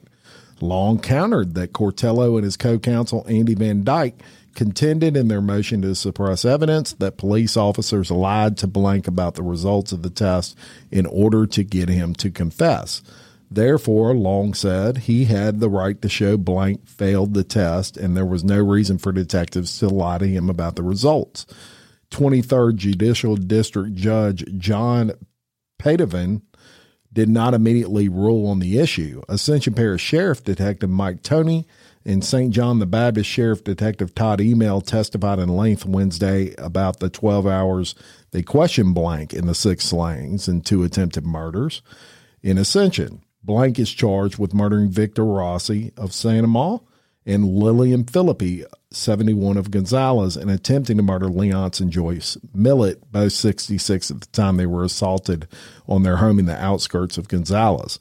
In St. John, John Parish, he is charged with the killings in Laplace of Joan Brock, 58, and Sam Arcuri, 76, and his wife Luella, who was 69. Yeah, so y'all, they, they, they're trying the cases in Ascension Parish first. And even though there's six victims, they can't. They, they were because they were in different parishes. Each that's a different jurisdiction. They, they have to try them separately. Yeah, he's got to answer for all those crimes uh, separately. And then, so the very next day, something happens. I guess Daniel Blank was getting a little bit nervous. Right. Uh, you know, the prosecution's putting on a heck of a case. and this was published on December 11th of 1998. It says, Suspect in Murders Attempts to Escape by John McMillan of the River Parishes Bureau. So, mild mannered accused multiple murderer Daniel Blank Thursday broke out a window in a second floor restroom of the Ascension Parish Courthouse in Donaldsonville and leaped to the ground below where he was a free man for less than a minute. Now, now, y'all, y'all take that in. Right. You had the River Parish's serial killer break out a window and escape. Right. Yeah. For, So, what he's going to tell you how the hell that So, happens? With within 30 to 45 seconds, he was apprehended and back in custody, As- Ascension Sheriff Jeff Wiley said. Departmentally, we've responded in a quick fashion, but it shouldn't have happened. There was a security breach here to an extent. Blank, who usually registers no emotion in his court appearances and is described by his attorneys as very quiet, was being brought into the courthouse for a hearing when the escape attempt occurred. The hearing was on a motion to prevent the use of a videotape confessions he made to Six River Parish slayings and two attempted murders. Wiley said four correctional officers brought the small, slightly built defendant into the courthouse from the Ascension Parish prison. The, it's funny, I'm going to interrupt so y'all understand this. So, uh, the Ascension Parish prison is actually outside of Donaldsonville. So, Ascension Parish is, is actually split. The Mississippi River splits it. Yeah. Right in half. So the, uh, it had the Sunshine Bridge is what they call it. It goes over to where that, and I've been in that prison many, many times. So handcuffs, leg shackles, and a bulletproof vest were removed from Blank in an anteroom between the two courtrooms on the second floor of the old courthouse building to make him presentable for court, Wiley said. Uh, after those items were removed, he told officers he had to defecate bad, Wiley said. Yeah. Two of them walked him back to an area that's used as a juror room or judge's chambers that has a bathroom. They made a decision to let him take care of his business, Wiley said. The officers partially closed the bathroom door, and Blank sat down on a toilet in a stall. In rapid fashion, he leaps up and slams the bathroom door shut and locks it, and grabs an old antebellum window shutter and breaks the glass and leaps out. All right. said. I'm gonna stop you real quick. You're you're an officer. Yeah. And you're this dude's taking a shit. The door slams and locks. What's going through your mind? Oh fuck! I'm about to lose my job. Let me tell you what. Yeah, I never. I, I had so many bad guys, especially during the interrogations, et cetera, uh, uh, that I, they a lot of times they would they, they get nervous when I have to take a shit right before they give me a confession. And uh, you better believe every one of them. I stood in there with the stall open and I listened to them shit and I watched them shit because I wasn't taking my eyes off of them. I mean, this dude killed six people, man, and and attempted to kill two more. Right? And he That's just the shut and locked the door on you. And he's he slammed. That's the old shit moment. Unshackled. Yeah, yeah, unshackled. Yeah. Hey, hey, you can you can poop with a shackles on. Yeah. but, but they just fucked up on that one. Then no doubt about it. So the um so he breaks the glass, y'all, and he jumps out. And the sheriff said Blank landed on the roof of a one story building adjacent to the courthouse and then jumped to the ground. Sheriff's deputies outside the courthouse spotted him and chased him down. He, right, he didn't I get- can imagine they're they're seeing this dude jump on the ground and they're like, uh, Uh, serial like, killer. That's a serial killer. Oh my uh, god. uh, so he didn't get far, Wiley said. Blank was then put in the prison van and taken back to jail, Wiley said. The sheriff then called District Judge John L. Uh, Peytavin, who was conducting the hearing, and the judge asked that Blank be brought back to court to complete the proceedings. The judge's order was carried out, and the hearing, with Blank present, was conducted. The judge said he would study the motion to suppress Blank's confessions before issuing a ruling. So, y'all, this isn't trial. This is one of the many motions to suppress and uh, all kinds of stuff that the defense tries to do. It's a free shot for the defense to find out what the prosecution has. But our, our article continues. It says later, Blank was examined at Prevost Hospital in Donaldsonville, where it was discovered he had broken a heel bone. The sheriff said Blank was being treated for his injury at a state hospital that he declined to name. I don't want to blame it, the escape, on an antiquated courthouse, but we've always been at a disadvantage in that old courthouse, Wiley said. It has no bars on the windows. The reality is we have no inmate bathrooms, no inmate holding facility, but the primary cause was our inattention. You don't partially close the door on a murder, murder suspect, the sheriff said. We had sufficient personnel, and our options were to tell him, you can't use the bathroom. But we're all sensitive to his constitutional rights, and they made the call to let him. They should have reshackled him or stayed on each side of him while he used the toilet, While he said. The sheriff said he met with the warden of the parish prison and the supervisor of the detail guard in blank. And I'm looking at some administrative changes. Somebody, somebody's asking to fire. Nobody was intentionally derelict, but I've got to make sure the people involved in Garden blank are more attentive. The security detail will not be involved with such a defendant in the future, Wally said. I hate this for the community and for the victims, survivors, the sheriff said. The last thing the public should have to worry about is this guy escaping. They should be able to rest comfortably knowing that my department is on top of it. And what happened leaves a little bit to be desired. It shouldn't have happened, Wiley said. Blank's next court appearance is scheduled Wednesday when Judge Payton will hear arguments regarding evidence can be presented during the sentencing phase of the trial should he be convicted. Now, two things. And and y'all, uh, you know, it's obviously not funny. Thank God he was caught, but um, and I'm pretty sure somebody probably got shit canned over that deal. No doubt about it. Could you imagine being the one to have to call the sheriff? Oh my God. I mean, I bet they were all like, "I ain't calling him," No, no, right? The- I mean, I've, we had it happen. Uh, uh, and that's what When- my second part of this was going to be. Gerald Bordelon and John Priest escaped, which are the two worst that we had in the Livingston Parish Jail at the time. And they left left them out on a walkway, like for their outside time. Mm-hmm. The, the walkway just has that uh, chain link fence. Yeah. And they had a cart, a maintenance cart they left on the hallway. And on the maintenance cart, it had a pair of pliers.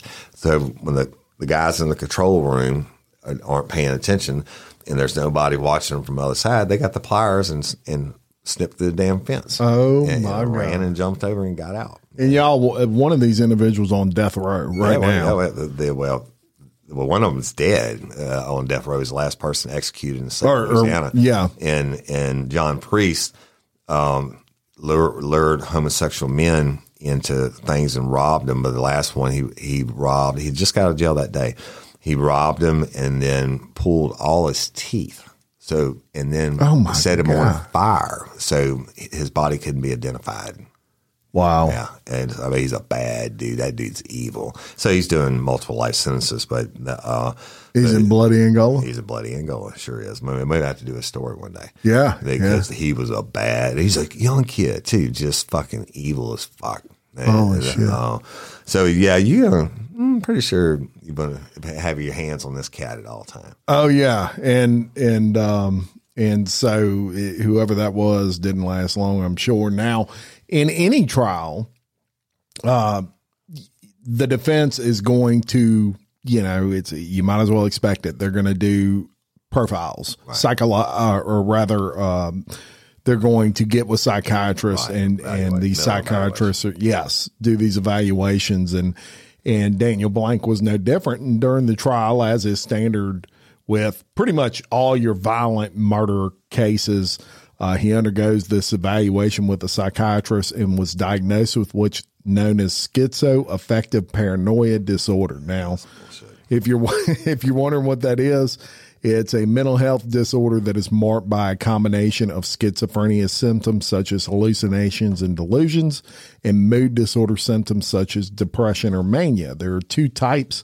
of schizoaffective disorder, both of which include symptoms of schizophrenia. There are bipolar type, which includes episodes of mania and sometimes major depression, or depressive type, which includes only major depressive episodes uh, and they, you know, it affects people differently according to psychiatrists.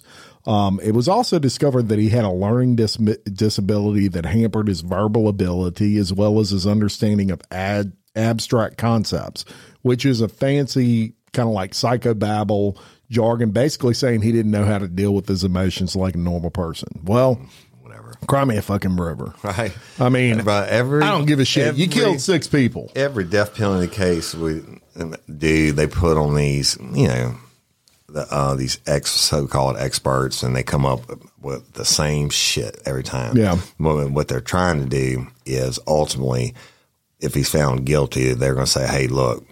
Here's a mitigating circumstance why he shouldn't be put to death because he, he doesn't think like the rest of us. And the death penalty phase, series one through 10, they did the same thing. Yeah. They, they brought in two different, a neuropsychologist and a psychiatrist, and they said the same shit and whatever. Well, and and here's the the the way I would, if I were a prosecutor, kind of poke bullshit in this whole thought processes in regards to his cognitive ability.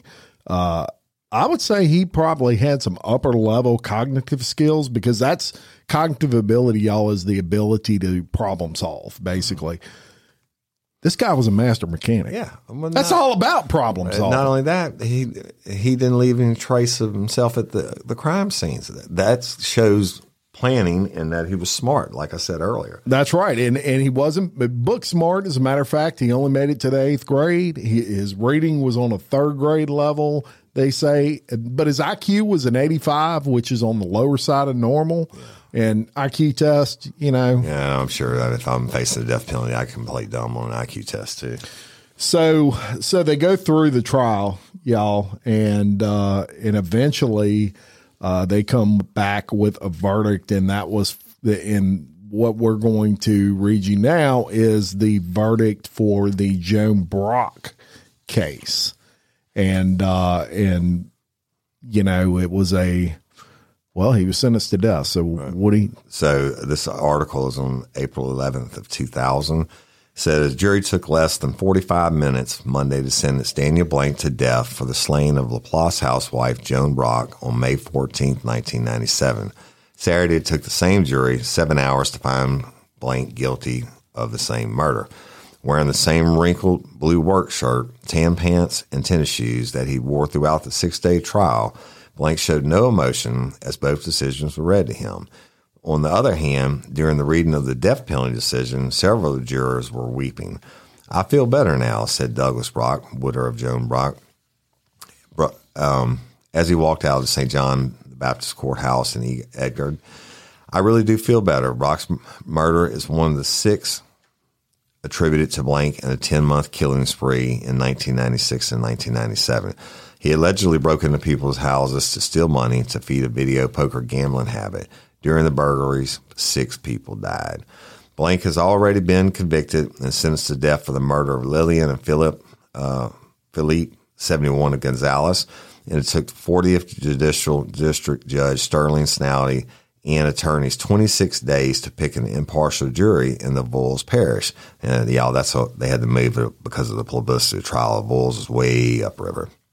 But Snowdy has ordered the jury selection in Marksville because he wanted to get the jury that was not tainted by the publicity surrounding all the homicides. The prosecution, led by St. John Parish Assistant District Attorney George Ann uh, Graugnard, presented the jury with more than 25 pieces of evidence and 13 witnesses to prove the state's case against Blank. The centerpiece of the prosecution's attack was a four hour videotape of Blank's confession. Contained in the tape, a sometimes sobbing, sometimes cool Blank told detectives Todd Hymel of the St. John Sheriff's Office and Mike Tony of the Ascension Parish Sheriff's Office how he climbed over the fence of the Brock residence in the Riverland subdivision and hid for several hours in the backyard, waiting for the Brocks to leave that morning. When he thought the house was empty, Blank then tried several doors to gain entry into the house. Finding the back door unlocked, he entered and went straight to the bedroom where he knew the Brocks kept the safe. As he was dragging the safe out of the house, he heard a sound, walked around, walked outside, and surprised Joan Brock in the backyard. She screamed, and in response, Blank stabbed her four times with the butcher knife he had found in her kitchen. Blank then tried to drag Brock's body back into the house, but he couldn't manage it. He then rolled the safe out to his car in the garage and put the safe in the car, found the car keys in the kitchen, and fled. Blank took over $30,000 and jewelry from the safe. wow, Yep. She was a nice woman, said a sobbing Blank in the videotape. I had nothing against her. She was a sweet woman. Blank, who was looking for money to feed his gambling habit, had worked for Douglas Brock as a mechanic several years before the murder. He felt that Brock had double crossed him out of back pay, and he knew that there was money in the house. Blank's defense attorney, Glenn Cortello, tried to persuade the jury that Blank could not have lifted the 260 pound safe by himself. However, in a dramatic demonstration, Detective Hymel, dressed in a white jumpsuit, lifted the safe easily and placed it on a small cart smart. right? That that counteracts that. Later, in her closing statements, uh, Graugnard said that Blank could also have easily levered the safe into the car by placing it against the back seat and lifting up. And and it's I don't mean to interrupt No, you're fine. but this just occurred to me. This is someone who is used to lifting heavy things, Yeah, uh, right. engines and things right. like that. I'm not saying he picked up engines by himself, but he's used to lifting dead weight. Yeah, well, and also he went there to get that son of a bitch, and and he was going to get it out one Yeah. way or another. And uh, you'd be surprised what you get and do after after you just murdered somebody. And the defense only witness was the FBI polygraph expert David Sparks, who interviewed Blank before he made his um, confession to Hymel and Tony. Cortello argued that Sparks had coached Blank in the details of the murder prior to the videotape confession. Sparks admitted to telling Blank the time and the date of the murder and the description of the Brock house. Sparks added he told Blank where the body was discovered and the position of the body. He also told Blank what had been stolen from the house and that the safe had not been recovered. But on cross examination, Graugnard showed that Sparks had not told Blank other important details about the case, such as the amount of money and the jewelry in the safe, where the car keys were, or how weeds and cigarette ashes were found in Brock's car after it was recovered. Douglas Brock had testified that he had just cleaned the car before the murder and that no one in his family smoked. During his tape confession, Blank gave specific instructions to the detectives where to find the safe he had dumped into the bayou about a mile from Sorrento. He also drew a detailed map of the Brock house with the descriptions of his actions. In the backyard near the house, he wrote, Here's where I killed her with, lar- with a large knife. And in closing arguments, Graugnard told the jury that there was specific intent when Blank killed Brock. When he heard her and saw her shadow, why didn't he just leave through the front door? Graugnard asked the jury. No, there was specific intent. He was not going to leave that house without the hmm. money.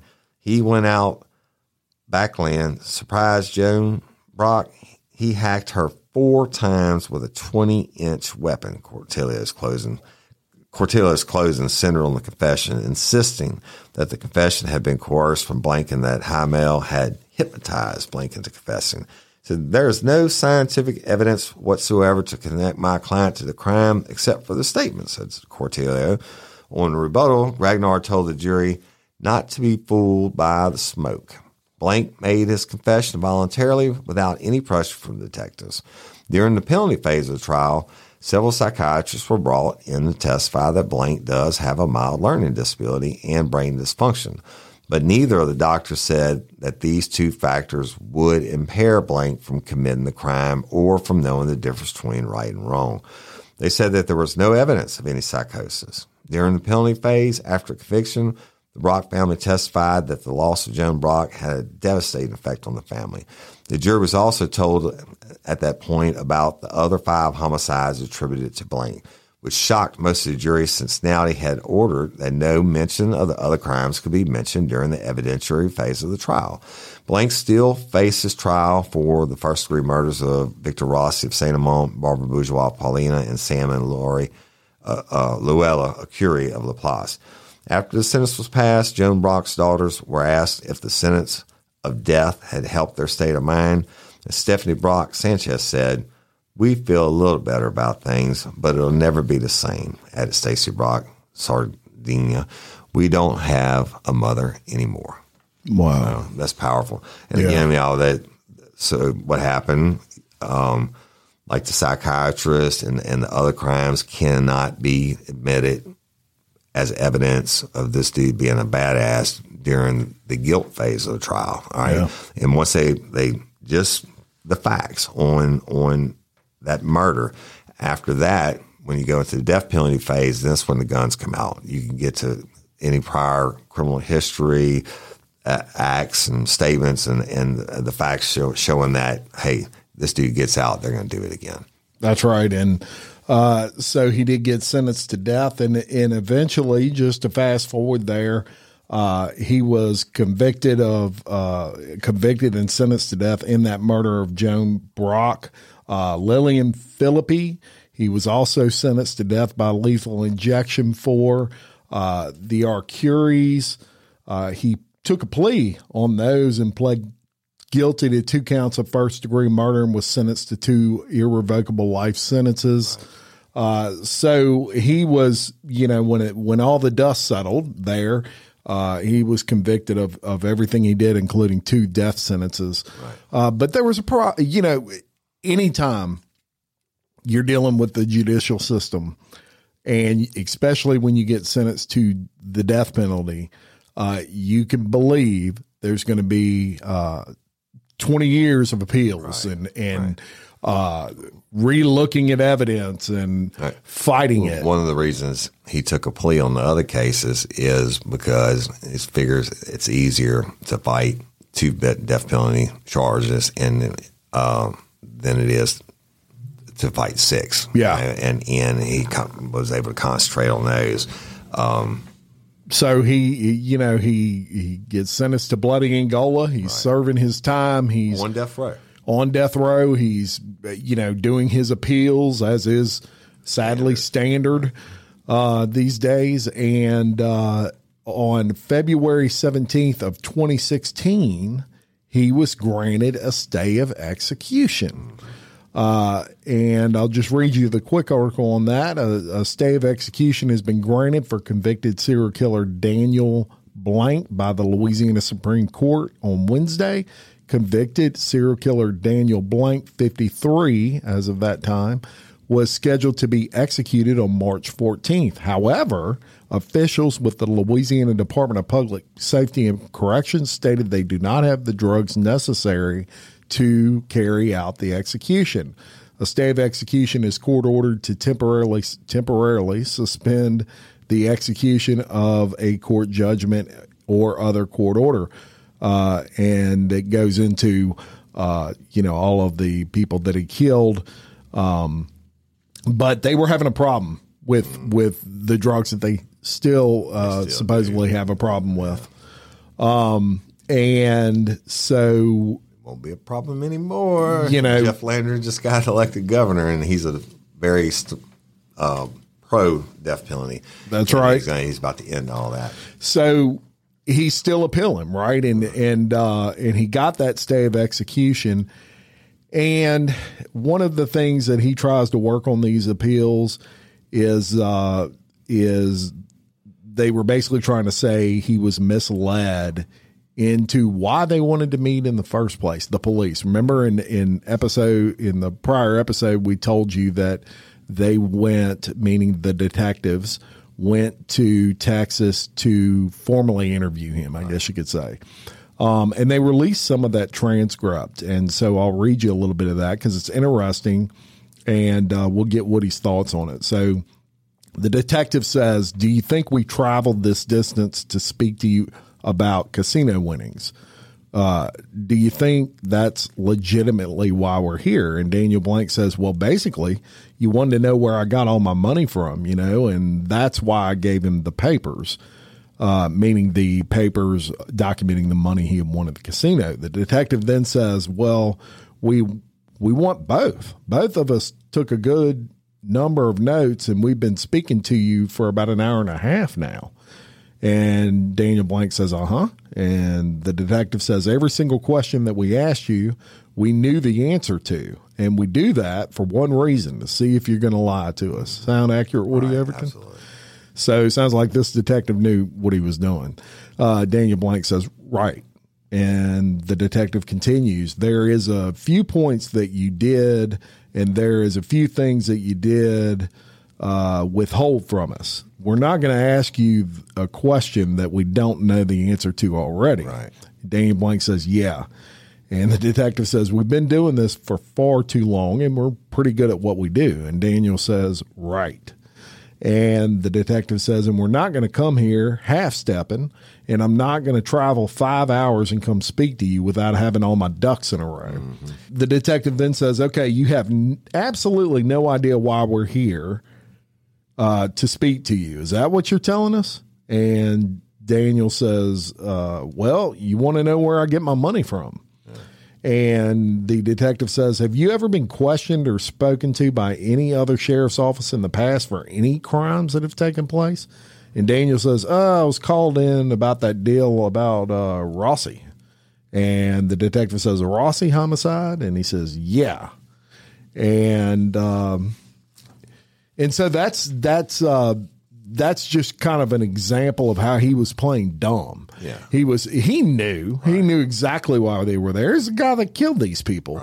Um, but he's totally playing stupid. But that's also a great example of detective work that they were letting him know. We already know they're- the they're- answers to the questions were. They're establishing psychological control over him and preparing to cut off any uh, denials, et cetera. And, and that's one of the things you do. You got to immediately cut off his denials. You know, you give them enough rope to hang themselves and say whatever. And then, but then they were like, mm, you weren't there. Bullshit. Right. And and uh, so then they continue on and then it's the FBI agent. And if you'll remember in the last episode, he not only interrogated uh, uh, Daniel Blank, but he also did the polygraph. Right. So the uh, the FBI agent is talking to him and he says, uh, you bet it's okay. But something occurred and you decided you wanted more in your life. You thought you could take it the easy way. You thought you could get some money from somebody. And Daniel Blank says, no. And then the FBI agent says, and then something happened. And Daniel says, uh uh And then the FBI agent says, and when you went in there, and he's talking about Joan Brock's residence, when you went in there, oh, don't shake your head. I know you don't deny it, okay? He's cutting off the denials. Yeah, so the investigation has been going on for six months, son, okay? This didn't happen yesterday. We didn't just come down here in the middle of nowhere. Uh, we we want to know what's going on. We already know what's going on. What we're trying to figure out is why, because why this occurred is important. I don't know, Daniel Blank says. And then he says, I want you to tell me, Daniel, don't sit there and shake your head now. Come on, let's be honest with each other, okay? Let's be honest with each other. It's time to have a meeting of the minds, okay? It's time for you to sit down and accept what you've done. Accept what you've done and let it go, okay? And Daniel Blank says, How can I accept something I ain't done? Oh, yeah. And he says, Yeah, yeah, but you have. You did, okay? And I, when you say you can't accept something you hadn't done, that's good, okay? Because that means in reality, uh, you going, you you're going to say I can't accept I didn't do it because I did do it. That's what you're trying to tell me in your own streetwise way. That's what you're trying to tell me. Something happened. Something occurred in your life 16 months, 18 months ago. Something made you snap all the way to here. I don't think it was drugs. I think it was something you said, I have to take care of my family and I have to take care of my family now. And the time is come for me to take care of my family. You decided there that you would take the easy way out.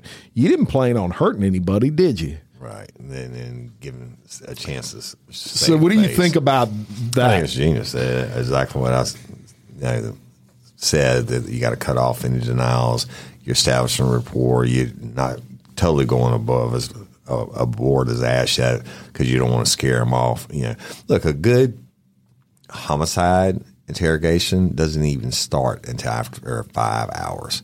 That's Yeah. when you start to get the juice. Wow. you start to break people down. I mean, people don't realize how long it takes them. One of the things I would have been said was uh, um, at a certain point, you, you know, if you stick in and, and you get them to change the story, blah blah blah, and you stick in, I'd be like, mm, you know what, homie. Uh, the next time I ask you a question, if you feel like you have to lie to me, then don't say a fucking word because then you're gonna you're gonna insult my intelligence and and then I'm gonna have to insult you. Yeah. And, and as you give them that thing, like, let's stay on the same page. I can help you, but don't keep fucking with me. Right. And then uh, it, exactly. And another thing came out in uh, these appeals, and that was uh, obviously in the appeal, one of the things that the police were trying to say is we knew he did it because he knew details that we never released to the public. Only the the killer would have known about that, and when we interrogated him, he he brought them up. So what he's going to read, uh, y'all, a part of the interrogation where he's talking about Miss uh, Philippi's uh, death and exactly what took place in that death that I, I thought you might may find interesting. Right. So um, Daniel Blank says, then I went back in and turned the light back on and started looking some more. And I didn't find anything. So I gave up on it. And when I come out, I turned the light off. And when I come out, that's when I saw something swinging at me. And the text says, You saw something swinging at you? And Blank says, Well, I saw a shadow of something. The light was off. The only light on was, I think, the bathroom light. And when I saw something coming at me with the shadow of the bathroom light and uh, just put my arm up and then I grabbed it and um, pushed her. And uh, the detective says, When you say you saw something swinging at you, was it a person? Blank. Yeah, it was the woman swinging something at me. I don't know if it was a lamp. Um, I didn't see it. I just grabbed it and it could have been a lamp. It could have been a trophy. It kind of felt more like a trophy. I I don't know if it could have been one of them little skimpy lamps. I don't know. And well, that's when I pushed her, pushed her, and um, then she comes at me with a, I don't know if it was a knife or one of them letter openers or something. I don't remember what it was. I didn't see it. Detective says she had it in her hand. Blank says, yeah, that's when I hit her with the thing I had in my hand, and then I grabbed it and I cut her with the knife. I don't remember where I cut her or at how I did it. It just happened so fast. Just I just freaked out then, and I left after that. Detective, all right. So you're saying while you was in the closet, you heard some noise and you turned the light out in the closet? Blank says, right. Detective says, and then you wait a little while and you turn the light back on? And Blank says, no. I turned the light off when I heard a noise, and then I kind of opened the closet door and peeked out and I didn't see anything or didn't hear anything. And I waited a couple seconds and then I closed the door back and turned the light back on. And uh, then when I was ready to get out, after I had looked around and uh, they had all kinds of stuff in there, I, I kind of emptied the drawers out and stuff like that and didn't find anything. And I just decided to leave. Text says, okay. And Blank says, and then when I come out, that's when I turned the light off and opened the door and come out. That's when she was standing there and uh, she had something in her hand and swung it at me. And Texas, and you took it away from her? Blank says, I put, you know, my hand up like that and it hit me on the arm and then I grabbed it and pushed her on back onto the bed. And then she grabbed something off in of the table, something coffee table, and it could have been a knife or could have been one of them letter openers. I don't remember. The detective, okay, so when she went to grab this, you had this trophy. Blank says, she come up. The text says, or lamp in your hand.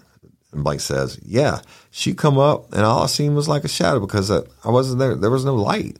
And she was, the light was where I shining from the bathroom and the bathroom door wasn't all the way open. It was kind of cracked. And, uh, well, then she come back at me with the knife and, um, I tried to grab it, but I, I couldn't see her, her arm to grab it. And I just kind of ducked to the side and I hit her with the thing that I had, had in my hand.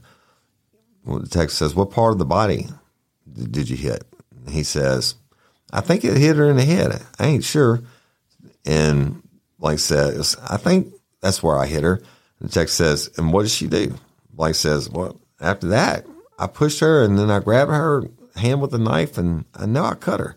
I don't know where, but uh, the text says, Was she standing up when you cut her? Or, and Blank interrupts and says, No, she was laying on the, I think she was, she had, when I pushed her, she was laying across the bed or at the edge of bed. And um, after that, I did that and I, then I left. And Tex says, But you hit her with the knife too then? Blank says, Yeah. And Tex says, Okay, you left. Blank says, I, uh, I grabbed her arm or hand or something and went back with it. And then I took the knife and I ain't positive, but I think I hit her twice with it. I ain't sure. I don't remember. It just happened so fast. And I was just scared and I just took out and left. So. Now you're going to know all those details. Yeah, yeah, yeah. And you uh, didn't do it. Wait, wait, I, I call it that. It said that tells me this guy's smart.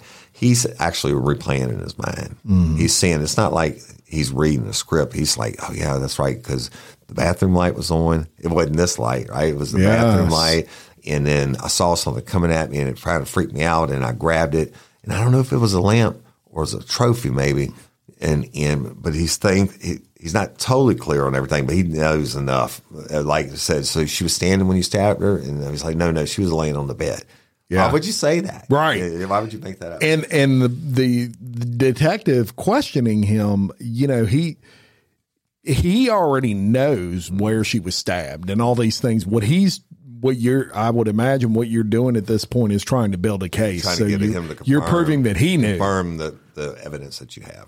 Yeah. So uh, uh, good job by them. And then, uh, you know, one other thing that came up on the appeal, and a good thing to ask you, Woody, is the polygraph itself. And and uh, and Daniel Blank tried to say that you know he didn't know he could get out of a polygraph. That's bullshit. They, they, you have polygraph rights. They read it to you before every exam. There you go. And and here was just a short conversation that took place between him and and uh, the detectives when they asked him to submit to a polygraph.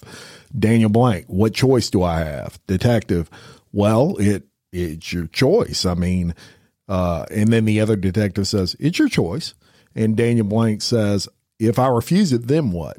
And the detective says, That's your prerogative. I mean, this is something that we ask you before uh, if you're responsible for committing to these homicides, and you stated no.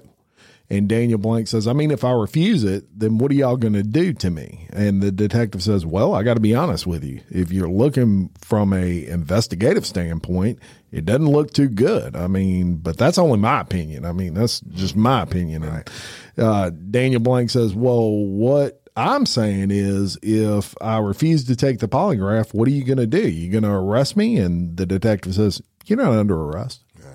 So it, Right, right. you have that play a little- conversation. game of it's recorded. Right. That proves that they're telling you they're not threatening to arrest They you. They never threatened. They're just saying they don't look He- good he if you keeps- refuse. And it, it didn't. They well, they weren't lying about that. Let me tell you something. Getting people past giving permission for the polygraph is probably the hardest thing to do, especially the guilty people. Now, there's two kinds of people who take the test: the ones who take it because they know they can pass it, and the ones who take it like Daniel Blank because they know their ass is in a crack and they're hoping by some miracle that you know they'll show a no deception indicated. That's right. And and so long story short, he exhausts his appeals and now he's in a position where he is just awaiting uh, his death Always coming. in bloody bloody and gone. He's on the road, and guess what? He was one of the ones um, that did this recent clemency push or whatever uh, f- push for clemency hearings. But uh, you know, time is up, and the, the new sheriff's in town per se with Jeff Landry coming in because he's the one that's been fighting the governor to about. And the government basically in the end came out and said he, he didn't believe in executions and all that. But I'm going to give a shout out to investigators, Sheriff Jeff Yes. Wiley, Ascension Parish. Look, great guy. Um, I actually did my internship my, for my polygraph license. Uh, they they had a certified polygraph examiner by this time, uh, Greg Landry, and Jeff Wiley had to prove it. I had to go over there every week and stuff and work with this uh, one of his detectives uh, who was a, a polygraph guy. Look, in the Central Parish Sheriff's Office, one of the best, one of the best, uh, um, equipment wise and training wise and everything else. And Mike Tony was has been there forever. He might he's got to be retired now, but I knew him and worked cases with him. Uh, but he was the lead investigator on the case in uh, for Ascension Parish. And then Willie Martin, uh, who is the sheriff of St. James Parish, great guy, shout out. And Sid Berthelot was the first responding officer in St. James Parish. Shout out to him. And Todd uh, Hymel was the lead investigator for St. John Parish. Shout out. I mean, not that often they get to work these. And CJ Destor was the investigator for St. John Parish who assisted. And Dow Bren, the investigator for the Gonzales Police. I don't, I don't believe he's there any longer. Um, and Dan Funk, who was the FBI special agent. They, they, these guys all probably one of the most prolific serial killers you never heard about. Absolutely. And uh, so shout out to the just amazing detective work by a lot of those guys and, and, uh, and something very admirable. If you know any of those guys and, and they're still around and, and uh, would like to do an interview with us, we'd love to have him on, sit down and talk to him. I, I think Sheriff Wiley is a senator now, the, uh, or a senator or congressman or something. Not not congressman, but I saw him uh, at the Chamber of Commerce when I did the Chamber of Commerce. Oh, did you? He was he was with Jason, Okay. uh, Sheriff Ard, and Well, it'd be and- and great if we could Jason get said, him "You on." remember uh, Jeff Wiley. I said, Sheriff, yeah, I remember. And I told him about the polygraph thing. He laughed, and well, he was out in Caitlin Adale's case and all the all the big cases Yeah. over the years. But he's since retired and moved on. you know, our, we want to remember the victims that Yes. of these cases, and and I'm sure there's a lot of family, out there that Yeah, are listening to this listening. right now. right, yeah. Matter of fact, I know one in particular that her, her cousin was involved in this, so shout out to you, um, and Victor Rossi, Barbara Bourgeois, Lillian Philippi, Sam Arcuri, Luella Arcuri, Joan Brock, all murdered. Uh, but you're in our thoughts and prayers and your families. Yeah, it's a ripple effect. Anytime someone's murdered, that people just hear the headline of the, of the murder victims, but it, every one of them have families. Yeah, yeah, and Leonce and. Joyce Millet, who uh, who were not killed, they were su- survivors, and I'm sure they have family still out there. Yeah, and Patreon members, thank you again for your support. Y'all go to patreon.com and type in Bloody Angola.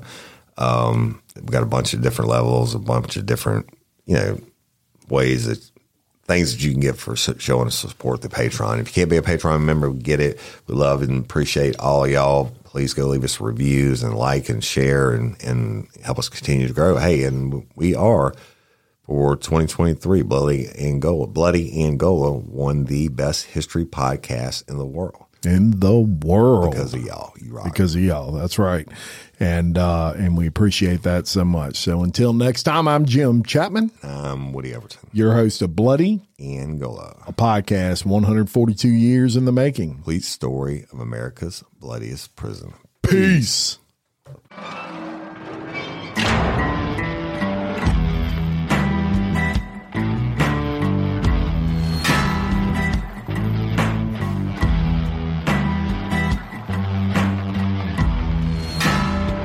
I walk a straight line, shackled and chained. Oh, gruesome Gertie is calling my name. There is no mercy in this penitentiary. Just ask the Hill String Gang or Angola 3. I'm